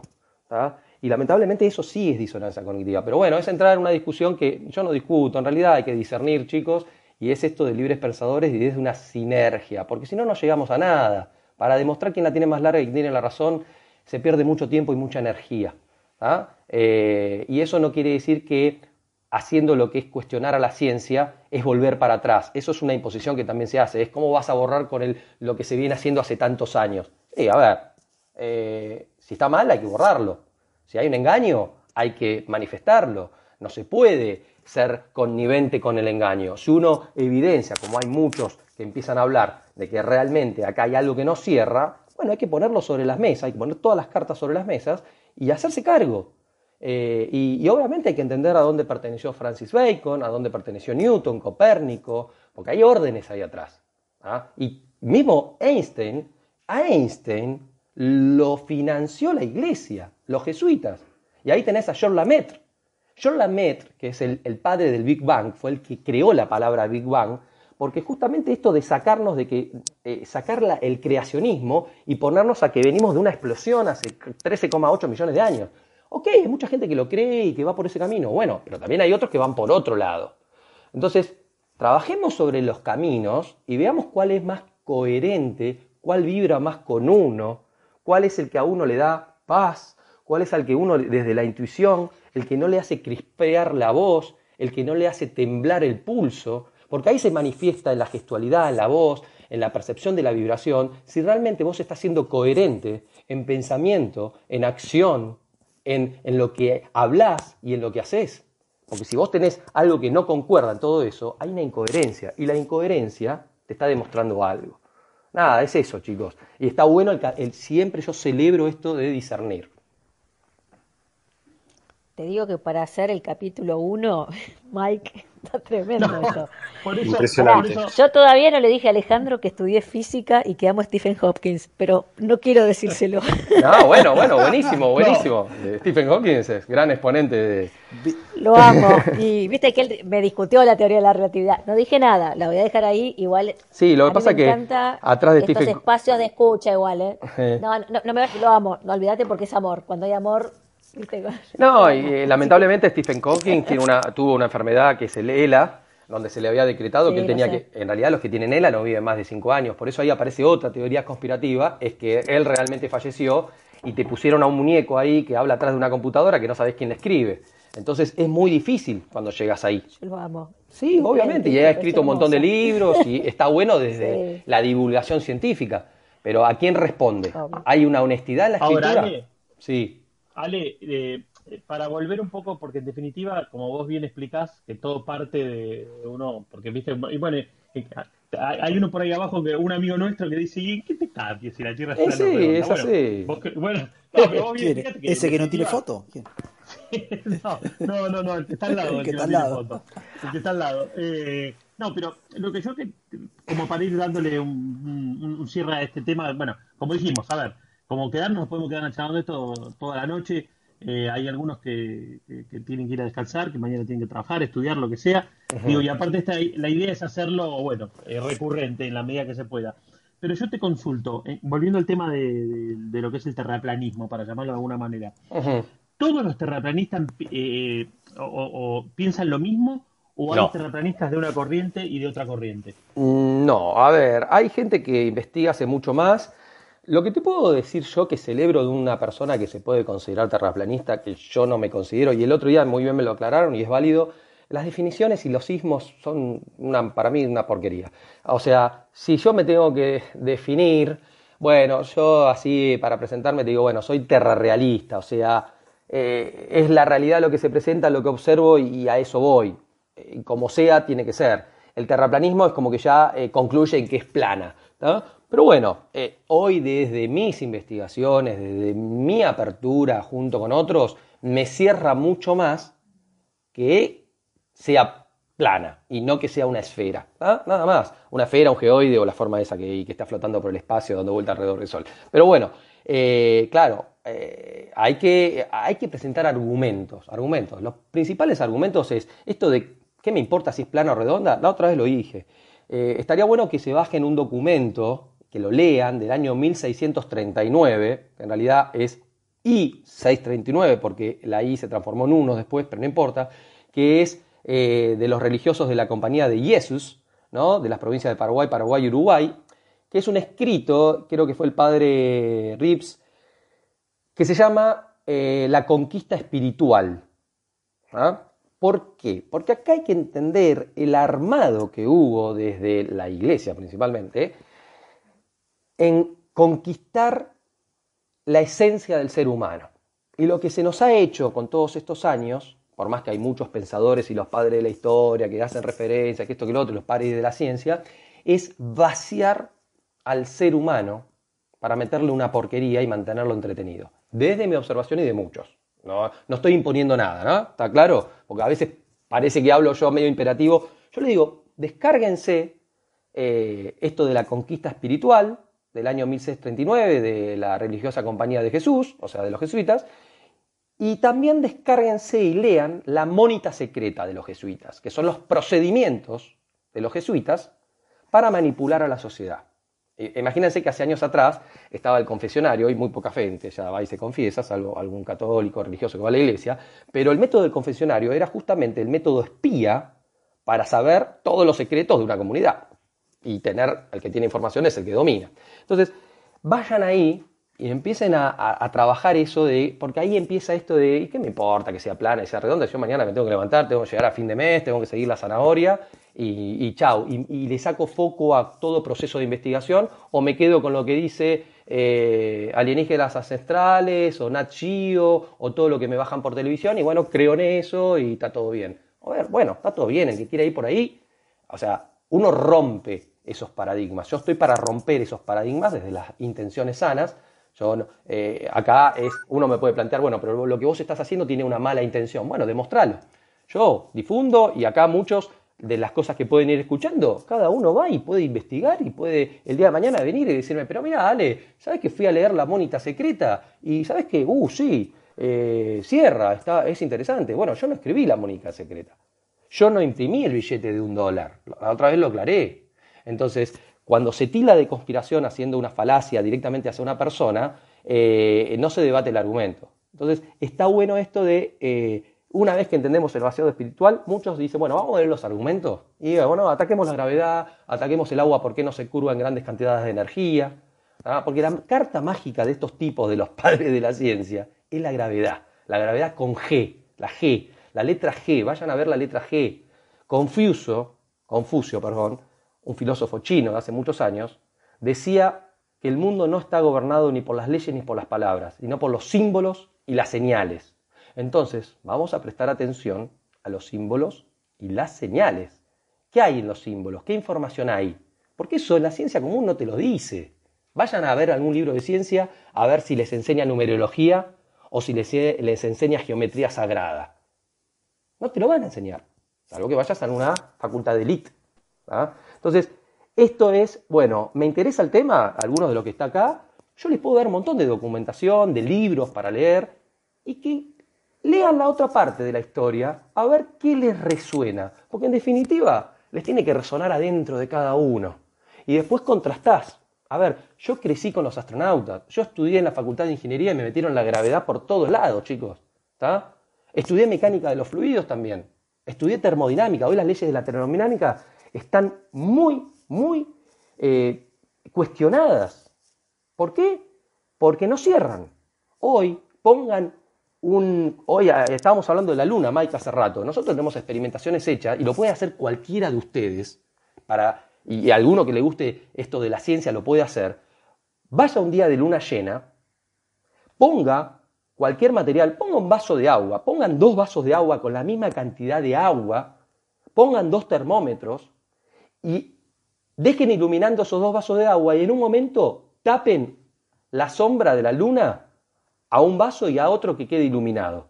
Y vean qué pasan con las temperaturas. Van a ver que el vaso que está a la exposición de la luz de la luna, que supuestamente es la luz que refleja del sol, ese vaso tiene menor temperatura, contradiciendo todas las leyes de la termodinámica, porque supuestamente se le está aportando una energía de luz y tiene que aumentar la temperatura. Sin embargo, disminuye. ¿Y eso por qué no lo plantea la ciencia? ¿Por qué no lo.? No? ¿Por qué? Pero, pero, ah, ah, y bueno, hay que empezar a averiguar. ¿Y qué es la luz de la luna? y bueno. No, para, para, para, para, para, Pero háganlo ustedes, a mí no me crean. Vayan y hagan el experimento. Y a mí me tapan la boca si les da más. Nosotros lo tenemos hecho miles de veces, porque el método científico es hacerlo muchas veces y siempre nos da lo mismo. Entonces, ¿por qué cuando hay luna llena, algo mismo para los pescadores, eh, a cualquiera que le gusta pescar, sabe que pescar con los días de luna llena, el pescado se pudre más rápido. Entonces, ¿qué hace? ¿Qué efecto tiene la luz de la luna a los materiales, al agua? ¿Ah? Entonces vamos a ver el agua, dejemos de ver el agua como agua, como H2O, como dos moléculas de hidrógeno, dos átomos de hidrógeno y todo eso. A ver, veámoslo como otra cosa, porque nosotros tenemos una programación de cómo son las cosas y, eso es muy duro, y salir de eso, de, de esas definiciones primordiales, para cuestionar otras cosas, mucha gente no se da pie a eso. Y acá tenés que romper con todo. Si uno duda, tenés que romper con todo. Y nadie se puede ofender, porque si te ofendés, ya hay algo que no resuena con vos. Si, a ver, si la Tierra plana fuera una estupidez y fuera tan evidente que vivimos en una bola, tan evidente, no habría cada vez más gente que se la cuestione. Es más, yo ni, estaría hablando de esto si me cerrase el modelo. Muchos me van a decir, bueno, porque no lo entendés. Bueno, yo hago ciertas preguntas y respóndemelas. Si la ciencia oficial... A ver, ¿alguien sabe cuánto fue lo máximo que se cavó en profundidad para saber si se llegó al centro de la Tierra? Muy poca 12 kilómetros. 12 kilómetros. Vayan al Pozo Cola. Vayan a ver el Pozo Cola, que lo tuvieron que terminar cerrando en, en el año 1989, y lo máximo que se pudo cavar son exactamente 12 kilómetros, 11 kilómetros 900, prácticamente 12 kilómetros. Eso por tierra. Pozo Cola, vayan a buscar, a mí no, me crean, lo encuentran y eh, tienen toda la información ahí. Y después pueden ir a buscar, bueno, ¿cuánto es lo máximo que se puede bajar en el agua, en las profundidades? Porque ahí tienen 11 kilómetros. 11 kilómetros. 11 kilómetros y pico. Bueno, ¿eh? Entonces vayan a averiguar qué son las follas o las planicies, las planicies abisales, que es todo plano abajo del agua. Entonces acá empezás, porque muchos te dicen, mira, yo me he juntado con muchos eh, geólogos, entonces, si supuestamente la Tierra, que la ciencia oficial te dice, con la foto de afuera, todo, tiene un radio aproximado promedio, porque no es una esfera completa e ideal, de 6.371 kilómetros y se cavó nada más que 12 kilómetros, ¿cómo podemos saber lo que hay en el centro de la Tierra que te la muestran con unos dibujos? Todo eso es inferencia. Porque en realidad lo máximo que se pudo detectar de profundidad es a través de la geología con las ondas, que son las ondas S o las ondas P, que son radiofrecuencia, que se emiten para saber, eh, más que nada para la búsqueda de petróleo, todo eso, pero una onda S, una onda P, que se usa la energía de un terremoto muchas veces para poder llegar, manifiesta 100 kilómetros de profundidad que hay algo ahí, pero no más de 100 kilómetros. Ahora, 100 kilómetros de 6.371 kilómetros no es nada, chicos. Entonces, ¿cómo yo puedo creer que realmente si no se llegó, que ahí adentro hay lo que dicen que hay? Bueno, ahí hay un montón de otros, ahí la ciencia interviene y con otros eh, articulados conocimientos te dicen, no, inferimos. Entonces, ah, bueno, por una inferencia con cierto grado de probabilidad empiezan con todo eso. Y bueno, ahí empezás a entender cómo se van armando todos estos constructos. Pero la realidad es que no se llegó a más de 12 kilómetros de profundidad cavando. Y por el agua tampoco. Y mismo después hay cosas que son muy interesantes para entender qué pasa en las fosas marinas, en las fosas marianas, mejor dicho, y todo esto, donde no se puede penetrar más de esa profundidad. Entonces, ¿qué hay ahí? Lo mismo que la, línea, lo mismo que la línea de Karman. La línea de Karman es la línea que separa la atmósfera, o sea, en realidad toda la parte que se puede llegar de lo que es el espacio exterior, que está aproximadamente a 100 kilómetros de altura. Muy pocos saben que existen tablas de presión atmosférica hasta los 100 kilómetros de altura nada más. Y más arriba, ¿qué onda? Entonces, ¿cómo puede haber un vacío exterior si no hay algo que separa o un tabique? Cuando uno estudia termodinámica, vos tenés un, espacio cerrado y para separar dos sistemas heterogéneos con, dos presiones diferentes, tiene que haber un tabique en el medio, porque en cuanto sacas el tabique, se uniformiza todo. Entonces, ¿de qué me hablan de la línea exterior? Entonces, tenemos que profundizar en ciertos temas. Está bien, le queremos a la NASA. Bueno, yo no le creo a la NASA, porque también entiendo quiénes son 470 personas que solamente de los 7 mil millones que supuestamente somos en el planeta Tierra, que salieron supuestamente al espacio exterior. Pero esos 470, ¿a dónde pertenecen? Porque son militares algunos, otros pertenecen a órdenes masónicas u órdenes. Entonces, pues claro, pero esa parte, uno que estudia ciencia en una facultad común, no la conoce.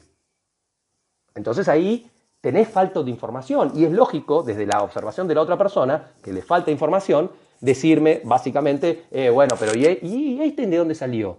¿Y por qué estuvo al lado de Einstein Georges Lamaitre? ¿Qué, tiene que hacer la iglesia al lado? ¿Qué tienen que hacer los jesuitas al lado de Einstein? ¿Por qué a principios del siglo XX se empieza a caer el sistema de la física mecánica tradicional y tienen que empezar a meter, porque antes de la, relatividad no fue de Einstein, empezó, empezaron otros científicos antes. Entonces, ahí hay que, ¿qué pasa con Michelson Morley, con Sagnac, que han hecho experimentos y han demostrado que la Tierra no rota, no gira, el descubrimiento del éter? Todo eso se tira por la borda, no sirve. Sin embargo, fueron científicos. Entonces, hay que entender atrás, mismo Einstein dijo, y está escrito en su libro, que es muy improbable que estemos girando alrededor del Sol. Búsquenlo en el libro que escribió él, escribió muchos libros. Entonces, pero no me crean a mí, vayan y búsquenlo. Yo simplemente eh, podemos trabajar sobre argumentos y debatirlos, o mismo les puedo dar esta información para que ustedes realicen el trabajo de investigación y que no parezcan palabras bonitas que tiro al azar, así concatenadas, que parece que mi, eh, digamos, difusión es completamente cierta y es la verdad absoluta. No, para nada. No es mi objetivo tampoco. Ale, espera, espera que ahí subió Maiko, que, que estás un ratito. Maiko, querido, ¿cómo te va? Hola Mike, ¿cómo andan? También saludo a Albert y bueno, el resto. No, yo subí porque me, medio me llamaron con el que yo soy eso de eh, si la tierra es redonda plana, yo mañana tengo que estar laburando. O sea, Hay que pagar los impuestos. claro, exactamente, yo soy eso. Pero la verdad que me fascina siempre escuchar a Ale. Eh, soy fiel seguidor, siempre le pregunto cosas por privado y todo. Así que nada, estoy acá escuchando porque la verdad que me fascina y lo que tiré en estos últimos 15 minutos para escucharlo toda la noche. Bien. Sí. Maiko, eh, está, está un poco pachucho porque hoy soy de la vacuna, ¿correcto?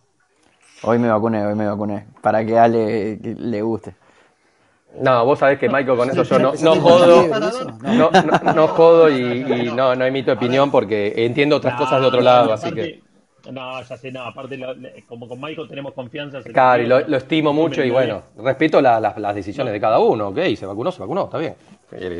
No, no, tal cual. Ahora hay que mandar la parada, vamos, firme. no, no, por eso yo sigo escuchando porque me gusta mucho todo lo que dicen y comparto muchas cosas, pero bueno, las brujas no existen, pero que las hay, las hay. No, no, tal cual. A mí lo que me. Yo siempre analizo un poco desde el otro lado y digo, bueno, quizás, Ale, muchas veces cuando, viste, a, mí siempre me llamó la atención cómo vos relacionás, eh, bueno, que los medios lo dije, sí, es el tema de la simbología y lo de los nombres. Yo a veces me río porque digo, pero este, ¿cómo puede ser que cada palabra que decimos, que ra, que fa, que sa, que san, que el sol y que viene y que acá y allá? Entonces, a, lo mejor alguien que ya está un poco más entrenado a, o a escucharte o a, escuchar estos temas, digamos, cada vez te metes un poquito más y te interesa más. Después, bueno, podés creer o no creer, o en definitiva tomarlo como quieras estos temas. Pero todo está relacionado con todo, en definitiva. ¿O no? Y sí, todo está relacionado con todo, lo que pasa es que nos los hacen dividir para no entender esa relación de que todo se relaciona con todo. Pero bueno, es el trabajo, esto es un trabajo particular de cada ser humano, eh, como dijo muy bien Mariano y comparto, esto te tiene que resonar, si no te resuena, y bueno, hay que entender esto, que hay gente que se puede ofender cuando lo digo, de que hay un trabajo, un vacío espiritual. ¿ah? Lo que pasa es que espiritual es lo mismo, es pi ritual. ¿Es pi un ritual? Pi, el número pi. Entonces, pi que hace referencia a 314, al círculo, porque hay que entender que la geometría sagrada, de hecho Newton, Newton, que hace referencia a New Atón, Atón como deidad egipcia también en referencia al sol, eh, era ocultista. Ocultista es que no es que sea malo, quiere decir que eh, él estudiaba cosas eh, o tenía conocimientos desde el lado esotérico.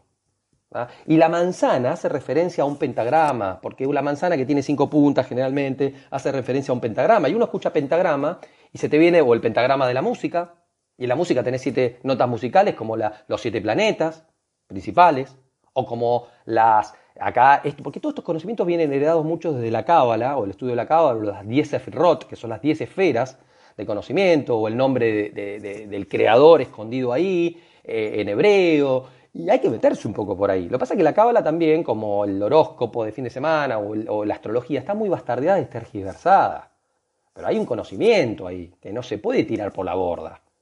Porque hay conocimientos que son de culturas ancestrales, chicos. Acá no sé quién vive en Tailandia, que dijo ahí recién. Eh, eh, Acá. Mariano. Mariano, si vos vas por Tailandia o vas por, por toda la parte oriental, hay estructuras, hay construcciones que son impresionantes, irrepetibles al día de hoy, y uno se pone ahí y dice, ¿cómo construyeron esto? Y que están alineadas con el sol, con la luna, con las estrellas.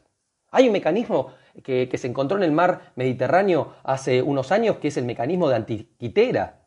Búsquenlo. Es una computadora que perfectamente refleja, que uno, está bien, con el carbono 14 y todo esto se puede medir, en realidad el carbono 14 también está muy manipulado, hay otros isótopos radioactivos que pueden medir con mejor precisión la antigüedad de las cosas, eh, vean lo que es, busquen el mecanismo de antiquitera y vean lo que es esa computadora. Claro, no, pero eso, eso es conspiración. Entonces, claro, es muy fácil tirar por la borda con la palabra conspiración y, ridiculizar a alguien para que no siga difundiendo o para que no pueda, porque lo mejor de todo esto que podemos hacer es asociar. El verdadero conocimiento está en la asociación de las cosas. Porque si yo estudio solamente como médico la rodilla y me pierdo todo el resto del cuerpo, y me pierdo un montón de información. Entonces, siempre nos van a dividir en todo. Lo bueno es que este paradigma que se está afrontando ahora es que otra vez, gracias a la Internet, Internet y al que le gusta la computación, Ethernet, y otra vez tenemos la palabra éter como algo que, que se descubrió que conecta todo con todo, el éter, el éter, que Newton, búsquenlo, le llamaba spirit a la éter, el espíritu. Entonces ahí ya nos empezamos a meter otra vez en cosas esotéricas, porque anda a la facultad de ingeniería y que te digan, y vos le decís, che, a ver, el teorema de Pitágoras, y sí, por el éter, y se te ponen de risa. Pero cuando vos vas a, ciertos, a ciertas personas, decanos, porque hay que entender a dónde pertenecen los decanos de todas las facultades, porque hay que entender los sistemas piramidales, que yo no los voy a juzgar, acá yo no hago juicio por si alguien pertenece a algún lugar, como que alguien sea de alguna determinada religión. Acá lo que vale es la intención del ser humano en, si uno es connivente con un engaño, yo no soy, no quiero mantener, si sé que hay un engaño, lo voy a tratar de, de a todo el mundo decir, chicos, fíjense que ahí hay algo raro, es mi honestidad. Si, no, si yo me callo, estaría siendo connivente con esa mentira. ¿Qué es lo que hacen muchos mismos a veces por coacción, porque conveniencia? Ah, bueno, no es mi caso. Y sé que eso puede causar dolor en uno, pero no lo hago una mala intención. Es como cuando uno está dormido y te tiran un balde de agua fría y sí, no te va a gustar. Pero eso tampoco es hacer un juicio de que el otro esté dormido despierto. La otra vez lo hablé. Esto es una cuestión de darse cuenta. Es por ahí donde voy. Y bueno, algunos se darán cuenta y otros no. Y a otros les gusta despertarse el día de mañana y tengo que ir a pagar los impuestos y hago mi vida y soy feliz. Bueno, listo, está bien. Porque también tenemos que ir al hecho de, lo que es, ser feliz. A ver, ninguno de nosotros hoy en día puede decir que tiene una felicidad plena si no te dejan ir de vacaciones, si no te dejan circular, si te mantienen encerrado, si te hacen usar un bozal. ¿A dónde se vio que el ser humano tiene que estar así viviendo? Entonces, empecemos a plantear cómo estamos viviendo o por qué nos llevan a vivir de esa forma. Porque no es mi decisión quedarme encerrado. Es porque alguien, supuestamente arriba, dice que nos conviene quedarnos encerrados. ¿Realmente nos conviene? ¿O es al revés? Entonces, cuando uno ve que algo está mal, es derecho innato del ser humano que le resuena a quejarse de eso y a salir y a decir, muchachos, está mal. Lo que pasa que, bueno, fue un trabajo de, de que seamos dóciles de hecho, en muchos textos bíblicos nos tratan como ovejas. ¿Está claro?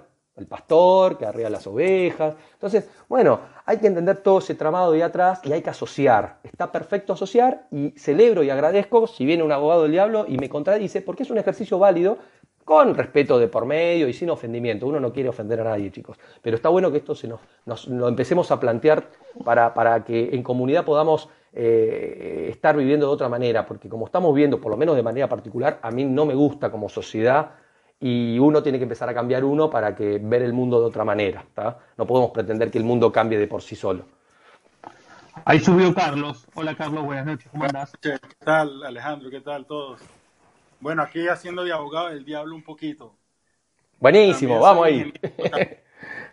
Pues me, me, parece muy interesante tu manera de pensar porque yo tengo más o menos las mismas ideas, eh, sobre todo con relación a la parte de cómo la ciencia a partir de teorías y especulaciones se convierte en unas realidades que son completamente ficticias, ¿no? O sea, digamos que para el común, para la persona de a pie, por decirlo así, hay unas mentiras que están en, están tienen unos paradigmas que están basados en teorías, ¿no? Y en, cosas ahí, en especulaciones, ¿no? Eso no significa que sean mentiras o que sean verdad, pero, pero la realidad es muy distinta a lo que se cree, ¿no? Hay una fábula detrás de todo esto.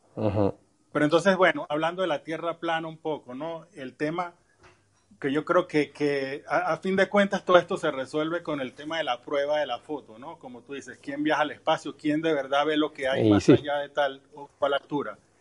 Entonces ahora pensando en Internet, hay supuestamente unos feeds de Marte en directo. Uno puede entrar a YouTube y buscar eh, este, Mars Light Streaming, ¿no? Y, ven directo la cámara desde Marte, ¿no? Entonces para ti esto es completamente falso, me imagino, ¿no? Una completa paro, eh, o sea, es completamente... yo, te, voy a, te voy a retrucar. ¿Cómo vos podés certificar que eso... Sí, vos, ¿cómo podés eh, certificar que esas imágenes realmente son desde Marte? O pueden estar filmadas eh, hoy en día con la tecnología que tenemos en algún lugar, prácticamente que te dicen que están online, pero están con filtros, con colores. Eh, o sea, ¿vos estás ahí? No. Vos creés en esas imágenes. A ver, repito, yo no hago juicio. Si vos querés creer en eso, créelo. Para mí no. Pero bueno, ahí es donde, para antes de llegar a eso, tenés que ver otras cosas. ¿Por qué yo digo hoy que no creo en eso? Porque para llegar a esa postura es porque antes me tuve que dar cuenta de alguna cosa. Entonces, vamos al viaje a la luna, vamos a ver la composición digital de las imágenes. Eh, eh, también te muestra, no hace falta que te muestre el vivo de Marte. También tenés eh, la estación ISS que supuestamente está dando vuelta por la Tierra, orbitando y que te muestran imágenes feed en vivo, pero que cada 10 minutos se cortan, repiten lo mismo, o que tienen un armado, un, un modelado digital ahí arriba. Entonces vamos a ver cómo se empiezan a crear estas imágenes, de dónde nace la NASA. Porque hay que ir atrás, chicos. Porque si nos quedamos con una parte de la historia, y bueno, ok, tenemos una porción de la información, pero acá hay que meter todo. Entonces, Alejandro, disculpa que te interrumpa, no, no, porque quería igual bajar, pero sí, yo, yo estoy de acuerdo, ¿no? Pero creo que ahí como que entra el... ¿Vos sos ingeniero, Carlos? ¿Cómo? ¿Vos sos ingeniero? Sí, ingeniero mecánico y también Uf, buenísimo. fotografía y pues conozco de imagen también. Entonces también tengo como este background que tú hablas de la imagen digital. Y las composiciones digitales, correcto. Pero si sos ingeniero, mira, hay algo que... Detalle, ¿no? O sea, pero o sea, entonces estamos viviendo una completa ficción, ¿no? O, pero qué tan cierto es eso, ¿no? Tampoco la solución puede ser tan como tan blanco y negro, pienso yo, ¿no? Pues eso, yo todavía no soy ni completamente estoy 100% seguro que todo eso es cierto, pero tampoco estoy como en la negación de que no. Me están metiendo un cuento por televisión todos los días completamente falso, ¿sí? O sea, pienso que no es, no sé, no, no, no tengo claro de qué es en realidad lo que está pasando. A ver, yo te hago una pregunta. En la política, eh, ¿vos tenés entendido que te pueden mentir? Claro, por supuesto, y lo viví en, ¿qué más que yo que soy víctima del socialismo? Del ok, ¿En, en, en la medicina vos crees que te pueden mentir? Absolutamente, lo estamos viendo ahora con la vacuna y cómo se está interpretando. No la vacuna, perdón. Lo que sucede, lo que sucede, ok. En la alimentación vos... Ok, ¿en la alimentación vos crees que te pueden mentir también? Es una pregunta general, te la hago a vos, pero la hago... Entonces, ¿por qué no podemos dudar que en la ciencia no nos pueden mentir? ¿Está? Entonces, acá es una cuestión que uno, es verdad, nos apegamos a ciertas creencias y soltar ese apego, como soltar cualquier cosa, es difícil, es un, es un mecanismo de trabajo para, que, que tiene que estar muy articulado, que es muy ontológico, es muy del ser interno, del ser humano. ¿está? Y ahí cada uno tiene sus vivencias diferentes, cada uno vivimos crisis diferentes, separaciones diferentes, eh, de eh, estratos sociales diferentes. O sea, eh, no venimos todos del mismo lugar desde la crianza. Entonces, lo bueno es que estás en la duda. Entonces yo vuelvo a repetir, siendo ingeniero vos, la carta mágica de estos muchachos en la ciencia es la gravedad. Y yo les, les digo, y mismo hay chicos que estudian ingeniería que yo los, los, los contacto y todo, les digo, cuestionen a sus profesores porque los profesores repiten de libro muchas veces, y a veces en la facultad vos tenés que aprobar la materia, y listo, chao, y no querés más lío porque querés el título. Pero digo, ¿por qué no cuestionan esto de la gravedad? ¿Todos conocen al fundador de Apple? ¿Saben quién fue? Pregunto, ¿alguno conoce la historia de Apple? Steve Jobs y Steve Wozniak. Bueno, Steve Jobs. Vayan a buscar videos de Steve Jobs que están dando vuelta por internet, él hablando, donde Steve Jobs dice y cuestiona el tema de la gravedad, porque él dice, muchachos, a ver, las cosas caen, nadie puede omitir que si yo tiro algo, no caiga sobre la mesa, sobre el piso. Evidentemente todos observamos que las cosas caen. Ahora, nadie sabe el por qué. Entonces, cuando yo voy a estudiar y te dicen el por qué caen las cosas, hay un modelado que cierra matemáticamente y ahí está que de trampas se hizo la ley. Porque está muy bien articulada la ingeniería inversa. Y ahí tienen que estudiar, y acá para los que saben, porque para los que no saben es como que yo hablas en chino, pero para vos, Carlos, y otros que tienen conocimientos técnicos o de ingeniería o de ciencias, nos atribuyen que las cosas caen por la fuerza de atracción entre masas, por atracción entre masas. Entonces ahí hay que ir a meter el dedo y hay que buscar de dónde sale eso. Porque Newton, antes de morir, dejó una carta de puño y letra, que la pueden buscar por internet, y está en la Universidad de Cambridge, que le escribe al obispo de Bentley, que le dice, a mí que no se me atribuya que las cosas caigan por propio peso. De hecho, la palabra gravedad significa, viene del griego y significa peso. Él modeló matemáticamente, sí, Sí, cosas que cierran muy bien, que son las leyes, las tres leyes, de acción-reacción, todas las que conocemos desde la física tradicional, Pero cuando a principios del siglo XX esas leyes que él planteó no se cumplen, evidentemente dejan de ser leyes. Y no se cumplen en algunas cosas. Por eso entra el modelado de la teoría de la relatividad. Pero bueno, todo ese artilugio hay que empezar a entenderlo de cómo se fue armando y por qué la iglesia tuvo que intervenir. De hecho, la iglesia intervino siempre porque toda la ciencia estuvo en manos de la iglesia siempre atrás. Y entonces tienen que ir a ver las bulas papales, que son las leyes del lado de la iglesia. ¿Y por qué Galileo? ¿Por qué a Galileo se lo cuestionó? ¿Por qué se, le dijo tantas cosas y en el año 1992 Juan Pablo II termina pidiéndole disculpas a Galileo? ¿Quién fue Kepler? ¿Quién fue Copérnico? ¿Qué fue Tycho Brahe? Tycho Brahe muere envenenado por Kepler y Kepler se queda con todas las investigaciones de Tycho Brahe, que fue un geocentrista. Él, geocentrista desde el lado, no de decir que la Tierra es plana, pero sino que somos el centro de todo el universo y que todo gira alrededor nuestro. Entonces empezar a plantear todo eso y decir, pero pará, tan estúpidos eran todas, todas las civilizaciones ancestrales que todas planteaban un modelo geocéntrico y la única hace 500 años somos nosotros que planteamos que ahora es al revés? ¿Qué pasó acá? ¿Avanzamos en la ciencia o nos metieron en un engaño? Entonces vamos a estudiar la gravedad. La fórmula de esa, de esa constante gravitacional G de masa 1 por masa 2 dividido la distancia al cuadrado. ¿De dónde sale la constante gravitacional G? Bueno, vamos a ver a Cavendish. ¿Y quién era Cavendish? Otro que pertenecía a la parte de la iglesia de una logia masónica. Y Cavendish, aprovechando y entendiendo, hizo una balanza de torsión, un experimento irrepetible al día de hoy, justifica con 12 decimales, hace 300 años, 12 decimales para medir una masa, díganme qué instrumento había hace 200 años y pico de años para medir con 12 decimales el peso de algo. Y ahí vemos que se empieza a armar con el supuesto radio de la Tierra o la medida de la circunferencia de la Tierra y cosas que cuando ya tenés toda una ingeniería inversa vas armando y terminás en una constante gravitacional. Que después con otros modelos, con la astronomía y todo, te, vos entendés que pueden armar un modelo perfectamente para que cierre. Pero la atracción entre masas no se puede comprobar. Y van a decir, ah, pero vos no sabés. Bueno, vamos a investigar. Vayan a ver a Michelson Morley. ¿Qué pasa con la luz, con el interferómetro de luz? ¿Por qué él detecta que no hay rotación en la Tierra y lo que se mueve lo de arriba? Entonces, esas son las cosas que hay que plantear nuevamente desde la honestidad, no desde la tergiversación. Y se cae la fórmula de atracción de masas para el que sabe de ciencias, es exactamente igual a la fórmula de atracción eléctrica con la de Coulomb, nada más que con cargas eléctricas. Entonces ahí se copia un modelo, porque en realidad todo es electromagnetismo. Todo en el mundo, en este plano en el que vivimos, es electricidad y magnetismo. Entonces, sí se evidencia desde la física la atracción de cargas eléctricas, mismo el funcionamiento de las cargas eléctricas dentro de campos magnéticos, todo eso se cumple, pero la atracción entre masas. De hecho, hay, hay un gran problema en la ciencia que es el problema de los tres cuerpos, que no cierra en la, astronomía, pero hoy con las computadoras que hay te dicen que hay un montón de ecuaciones, que se puede modelar la atracción entre los tres cuerpos o más cuerpos. Bueno, vamos a meter el dedo ahí a ver cuán real es todo eso.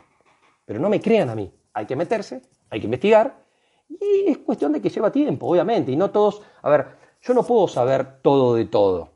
Por eso yo hablo de que entre todos podemos armar una gran biblioteca y con honestidad podemos discernir y podemos concluir en un camino de sinergia, no de quién quiere tener la razón. Por eso yo convoco a muchos de los que están en la ciencia y que se dan lugar a dudar, porque si no empezás con la duda no podés ni siquiera plantearte nada. Perdón que hice un monólogo, pero bueno. Perdón, no, tengo una, una pregunta así porque yo ahí sí creo un poco en el tema de eh, el equilibrio de los poderes en el punto de vista porque vos hablaste mucho de la iglesia, de la influencia de la iglesia, pero después por otro lado tenés otras civilizaciones que no comulgan con la iglesia cristiana como nosotros la conocemos. Bueno, pero ahí hay que ver a las religiones, lógicamente, hay que ver qué pasó en el concilio de Basilea, por qué se juntan todas las religiones y la iglesia hace un popurrí de un montón de cosas para, para entender lo que nosotros hoy entendemos y, trabajar con el resto de los, digamos, exponentes de cada religión, porque hay un armado ahí atrás, hay un armado, pero bueno, es muy duro, yo sé que parece que, es mi única voz lo que quiero decir, ¿no? Hay que ir a investigar y que cada uno cruce esa información. Eh, no, no, espérame, te, te estaba preguntando tu opinión, ¿eh? O sea, bueno, no, no, no. El tema, de los chinos, los rusos, los... Mm. Y bueno, mm. ahora gracias a Internet anda Rusia, anda China. Eh, vayan, vayamos a ver esas culturas, a ver qué información traen. Lo que pasa que en el mundo ya donde vivimos hace muchos años hay que entender por qué fueron corrompidas muchas de estas culturas. Vayamos a ver por qué caen los zares en Rusia, por qué matan a la familia de los zares y quién entra en Rusia a gobernar. Vayamos a ver qué pasó con Mao Zedong y qué pasó en China. Vayamos a ver de dónde viene el comunismo, muchachos. ¿Quién fue Karl Marx? Eh, Karl Marx? No era pobre, ¿eh? Era masón y multimillonario. Entonces, eh, ¿por qué se plantean estas polaridades que uno las entiende desde la filosofía como cuestiones de pensamiento divergentes? Bueno, buenísimo, todo bien, pero cuando hay una imposición, como puede ser en Rusia, como puede ser en Cuba, como puede ser en Venezuela, de, de ciertas polarizaciones para manejar a la sociedad, ah, bueno, pará, ¿cómo es esto? ¿De dónde viene? ¿Quién armó esto? Por eso yo el otro día dije, que no sé si alguno se la, pudo descargar, vayan a ver la película Fuerzas Ocultas del año 1943, que es una película francesa, que empieza a mostrar un poquito ahí, un poquito, eh, qué pasa con las sociedades secretas, con ciertos, lugares que se manipula la información o se mantiene discreta o, eh, muy cerrada en algunos casos, y se, y se se articulan para que se trabaje en una dirección y no en otra. Bueno, acá sí hay que meter todo, pero sin cuestionar al ser particular que puede pertenecer a ese lugar, porque hay muchos que están engañados mismos perteneciendo a ciertos lugares. Y aparte, ¿por qué hay que pertenecer? ¿Por qué tenemos que pertenecer a algo? ¿Por qué tenemos que hacer un pacto para pertenecer si somos libres? Ahora, ¿me beneficia? ¿Me conviene? ¿Me pone en un estatus superior a otro ser humano? Ah, bueno, entonces son todas cuestiones que también desde, desde lo ético y moral hay que plantear. Pero bueno, repito, ven que se venden muchos temas acá. Las religiones han hecho un trabajo muy religare, viene de esto de reunir. Muchos dicen que también religare viene de releer, de hacer lectura, de, de, volver a leer las lecturas sagradas. Pero bueno, justamente, y si no fue unir, o si nos quieren hacer, causaron una división para después unirnos, y ahora esto que se plantea del nuevo orden mundial, de volver a unirnos, pero para alguien que les conviene que estemos unidos en una sola posición? ¿Por qué no se pueden plantear esas cosas? ¿Son muy locas? ¿Es conspiración? Aparte, si venimos viendo que se vienen cumpliendo muchas cosas, venimos viendo que en el tiempo presente en el cual estamos viviendo se siguen cumpliendo cosas que están escritas, yo puedo inferir con una probabilidad bastante alta de lo que va a ocurrir puede ser lo que está escrito, porque hasta ahora no me vengo equivocando. No yo, digo en general, desde la lectura que se hace de muchas cosas que están escritas. Entonces, vamos a leer novelas de muchos escritores, vamos a leer 1984, vamos a leer Un Mundo Feliz de la familia Huxley. ¿Quién fue Huxley? ¿Por qué fue el primer director de la UNESCO? ¿Qué es la UNESCO? ¿Qué es la ONU? Entonces, ¿ves cómo se empiezan a interrelacionar un montón de cosas que eh, es común que no podamos tener esa información porque es mucha información que está dividida y confundida? Y ahí la palabra que yo dije la otra vez, la frase, divide y reinarás. Ale, eh, subió Luz, que seguramente quiere aportar algo. Le quiere hacer honor a su nombre. sí, y por, quiero saber por qué le vendió los lagrimales al mercado negro. Yo le vendí mis lagrimales al mercado negro para no llorar más, no cry for, no cry. Ah, ok, ok. okay. Una metáfora para decir que viva la alegría y la felicidad. No, este, estaba escuchando, llegué tarde, este, pero bueno, estoy tratando de dilucidar un poco y engancharme con lo que estaban diciendo. Y quería preguntarles a, todos, en realidad también me cuestiono y me hago preguntas. I won't believe. este, quería saber un poco qué pasa con la Antártida y con el Polo Norte. ¿por qué, ¿por qué tantas bases ahí? tantas bases militares ahí, en esos dos portales. Eh, y bueno, que en teoría son lugares inhóspitos que la gente no puede llegar y no puede vivir, pero sí hay bases y todos se disputan, varios países, eh, este, este, la soberanía, de, sobre todo, voy a hablar de la Antártida, el Polo Norte, bueno, está un poco lejos de nosotros. Pero, ¿qué pasa ahí? O sea, si ahí hay algún tipo de, portal que tiene que ver con esto que estaba hablando Alejandro de, la Tierra, qué sucede en, esos lugares. Y otra cosa que quería también preguntarles, si se saben que, que en la cueva de los tallos en Ecuador... Uf, otro tema. Eh, bueno, había un muñeco que era argentino y, de origen húngaro, Moritz. Juan Moritz, correcto. Bueno, Moritz estuvo investigando durante montones de años, este, bancándose toda la movida ahí. Y bueno, logró cosas muy interesantes. Es una cueva milenaria, llena de misticismo y de formaciones naturales. Eh, está llena de accidentes morfológicos, volcánicos, volcánicos este, que datan de... Casi voy en el 2013 a bajar a esa cueva yo. Bueno, si yo es uno de mis sueños, estoy alucinada con ir. Este, apenas si pude conocer la taberna de los brujos, de los brujos en, en Malargüe, que no es de las dimensiones, pero es muy interesante. Bueno, ese es otro, otro lado para investigar muy lindo, Luz. Vos ya lo tenés dilucidado. Mucha gente capaz que ni tiene ni idea que es la cueva de los tallos, pero hay, hay que entrar por ahí también. Pero te cuento, o les cuento, que en la cueva de los tallos, después de que llegaron los tres muñequitos que, que fueron a la luna, Armstrong, con un séquito de, de, de tipos de la NASA, fueron y aparentemente estuvieron, léanlo, está en todos lados, inclusive este, los indígenas que, que habitan muy cerca de las cuevas y que ahora las los están este, los Suárez, exacto. Este, aparentemente estuvieron un montón de tiempo, gente de la NASA, y parece ser que se llevaron como cuatro o cinco cajas negras con mucha data e información. Así es. Y después a un cura que también andaba el padre, el padre Crespi.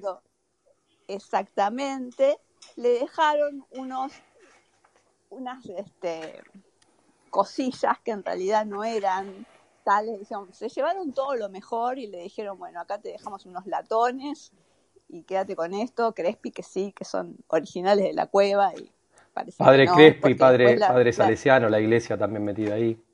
Por eso, a eso me refería otra vez, la iglesia, bueno, bueno pero, este, a, mí me resuena, me resuena un montón todo esto, ato mis cabos, están ahí ataditos todavía pobremente, pero supongo que de todo esto algo mucho más este suculento puede llegar a, a dilucidarse.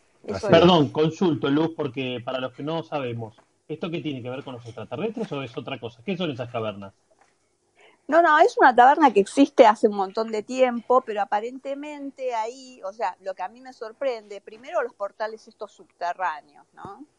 O sea, que puede ser algún tipo de portal. Y por otro lado, ¿qué, qué hacía Armstrong ahí? ¿Por qué fue con los tipos qué de buena la pregunta. ¿Entendés? O sea, ¿qué onda? O sea, porque cayeron ahí. En realidad no fueron los tres. Fue solamente Neil Armstrong, ¿sí? Con un grupo paramilitar inglés bajo. Pero perdón, pero, pero a ver, de nuevo, porque no, no, por lo menos yo no estoy entendiendo. Esa cueva es una cueva que se, hoy, hoy, eh, o sea, si alguien la quiere visitar, ¿por qué? Porque creen que hay un portal, ¿por qué? O por, por otra cosa, o hay cosas paranormales, ¿qué, es lo que hoy marca, o sea, ¿por qué irías a esa cueva? ¿O, qué es lo que tiene de interesante? ¿Eso? ¿O es otra cosa? A mí me parece como geológica interesantísima, aparte, bueno, este, aparentemente es una cueva que tiene su, su, su, entrada principal, donde es el portal de Moritz, pero aparentemente son demasiadas eh, entradas diferentes. Parece ser que son infinitas, que eso es lo que están buscando. Eh, sí, en realidad. Yo si quieren les puedo explicar, porque yo tengo, yo en el año 2000, fue en el 2014, me junté con un espeólogo muy conocido, espeólogos quienes estudian las cavernas, ¿no? Gente profesional, que se llama Manuel... Moritz. No. Moritz era uno de ellos. Sí, Juan Moritz y Juan era arqueólogo él también. Eh, Manuel Palacios, eh, búsquenlo si quieren, se llama Manuel Palacios Villavicencio, es un ecuatoriano que su papá, su papá, eh, lo acompañó a Juan Moritz. Juan Moritz era un también espeólogo argentino-húngaro, ¿ah? nacionalizado acá argentino, que él había recibido información en su tiempo y se fue a Ecuador y a 400 kilómetros de Quito, en el medio de la selva, eh, él hizo sus investigaciones sobre esta famosa cueva de los tallos. Se, llama así cueva de los tallos porque dentro de la cueva viven unas aves, que es el tallo, que parece una gallina grande, y en el cual eh, en la zona ahí hay unos, unos aborígenes que, no me gusta usar la palabra aborigen porque quiere decir que no tienen origen, pero sí hay unos indios que ellos cuidan esas cuevas porque tradicionalmente, desde siempre, para demostrar que el indio se hace hombre, tienen un desafío que es ir, bajar a esa cueva, esa cueva, la entrada principal,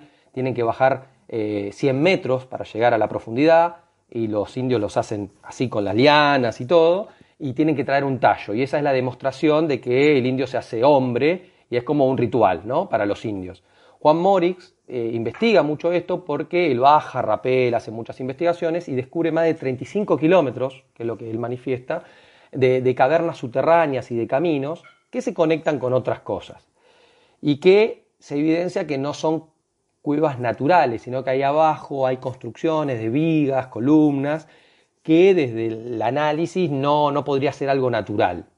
Y es verdad, como dice Luz, esto fue toda la década del 60, en el año 72, después de que supuestamente estos tres payasos para mí, y hacía un juicio, perdón, de Neil Armstrong, Collins y, el otro, eh, hayan supuestamente ido a la Luna, eh, Neil Armstrong con un grupo paramilitar va ahí engañando a Juan Morix, eh, ahí en el medio también había un escritor muy famoso que usa los conocimientos endulzándolo a Juan Morix en el sentido para escribir un libro que es muy famoso, que fue bestseller, que se llama El oro de los dioses, que es de von Haniken, búsquenlo, también lo pueden leer, muy interesante, pero tergiversa todo el conocimiento de Juan Morix.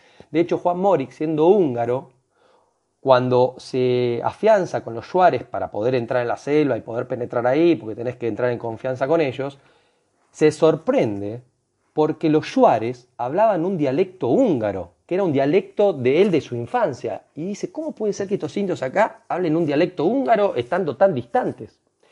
Y bueno, esos indios, también en agradecimiento, muchos años antes de que Juan Morix llegue, eh, en agradecimiento a un padre que los ayudaba también y evangelizaba a los indios y todo, que era el padre Crespi, le fueron dando un montón de cosas que los indios también sacaban de esa caverna, como eso que dijo Luz, que eran unas placas que tenían escritura cuneiforme, había muchas vasijas, construcciones artesanales, que, oh casualidad, tienen una similitud altísima, por no decir igual, a placas y a cuestiones arqueológicas que se encuentran en la zona de Sumeria. Y uno dice, ¿cómo puede ser que ahí abajo de las cuevas haya cosas que se encuentran a miles de miles de kilómetros? Lo que se infiere desde la espeleología es que esas cuevas están conectando todo el mundo en el cual vivimos por debajo. Eh, y, de hecho, este espeólogo que yo me, encontré acá, que vino a la Argentina en el año 2014, que me regaló un libro que se llama América Prohibida, América con K, lo pueden buscar, él habla de, él hace analogía de toda la, escritura cuneiforme para, para, poder descifrar que había ahí, y básicamente lo que se infiere es que eh, lo que le regalaron al padre Crespi en todas esas placas es eh, la escritura desde lo que es la, el origen de la civilización humana. Lamentablemente el padre Crespi muere y obviamente le terminan robando todo, sacando todo y muchas de esas cosas desaparecen. Algunas cosas se las queda Juan Morix, Juan Morix muere y se las deja a sus cinco mejores amigos pero el, culto a la cueva de los tallos, que además tiene otras entradas por otros lados, es muy interesante. Entonces busquen ahí porque hay bastante información y hay gente que dice que viven civilizaciones intraterrenas ahí abajo. Eso ya yo no lo puedo certificar. Yo no lo puedo certificar, pero bueno, hay gente que dice que tuvo contacto con. Tenemos temas para las salas para todo el año. Ah, bueno, esto, esto es una caja de Pandora. Es una cosa de loco. Es una cosa de loco. Espera, saludamos, saludamos a Nacho, que se, incorpora hace un rato. Hola, Nacho. Hola, buenas noches. Encantado de estar en su sala, súper interesado en los temas que están tocando. Y sí, estaba, digamos, de acuerdo con lo que estaba comentando Alejandro y Luz con respecto a la cueva de los tallos, que se han encontrado figuras, incluso que eran figuras que se encontraron en, en Mesopotamia, que eran unas figuras reptiles, como unos dioses, eran los dioses Anunnakis, y esas mismas figuras se encontraron en esta cueva de tallos.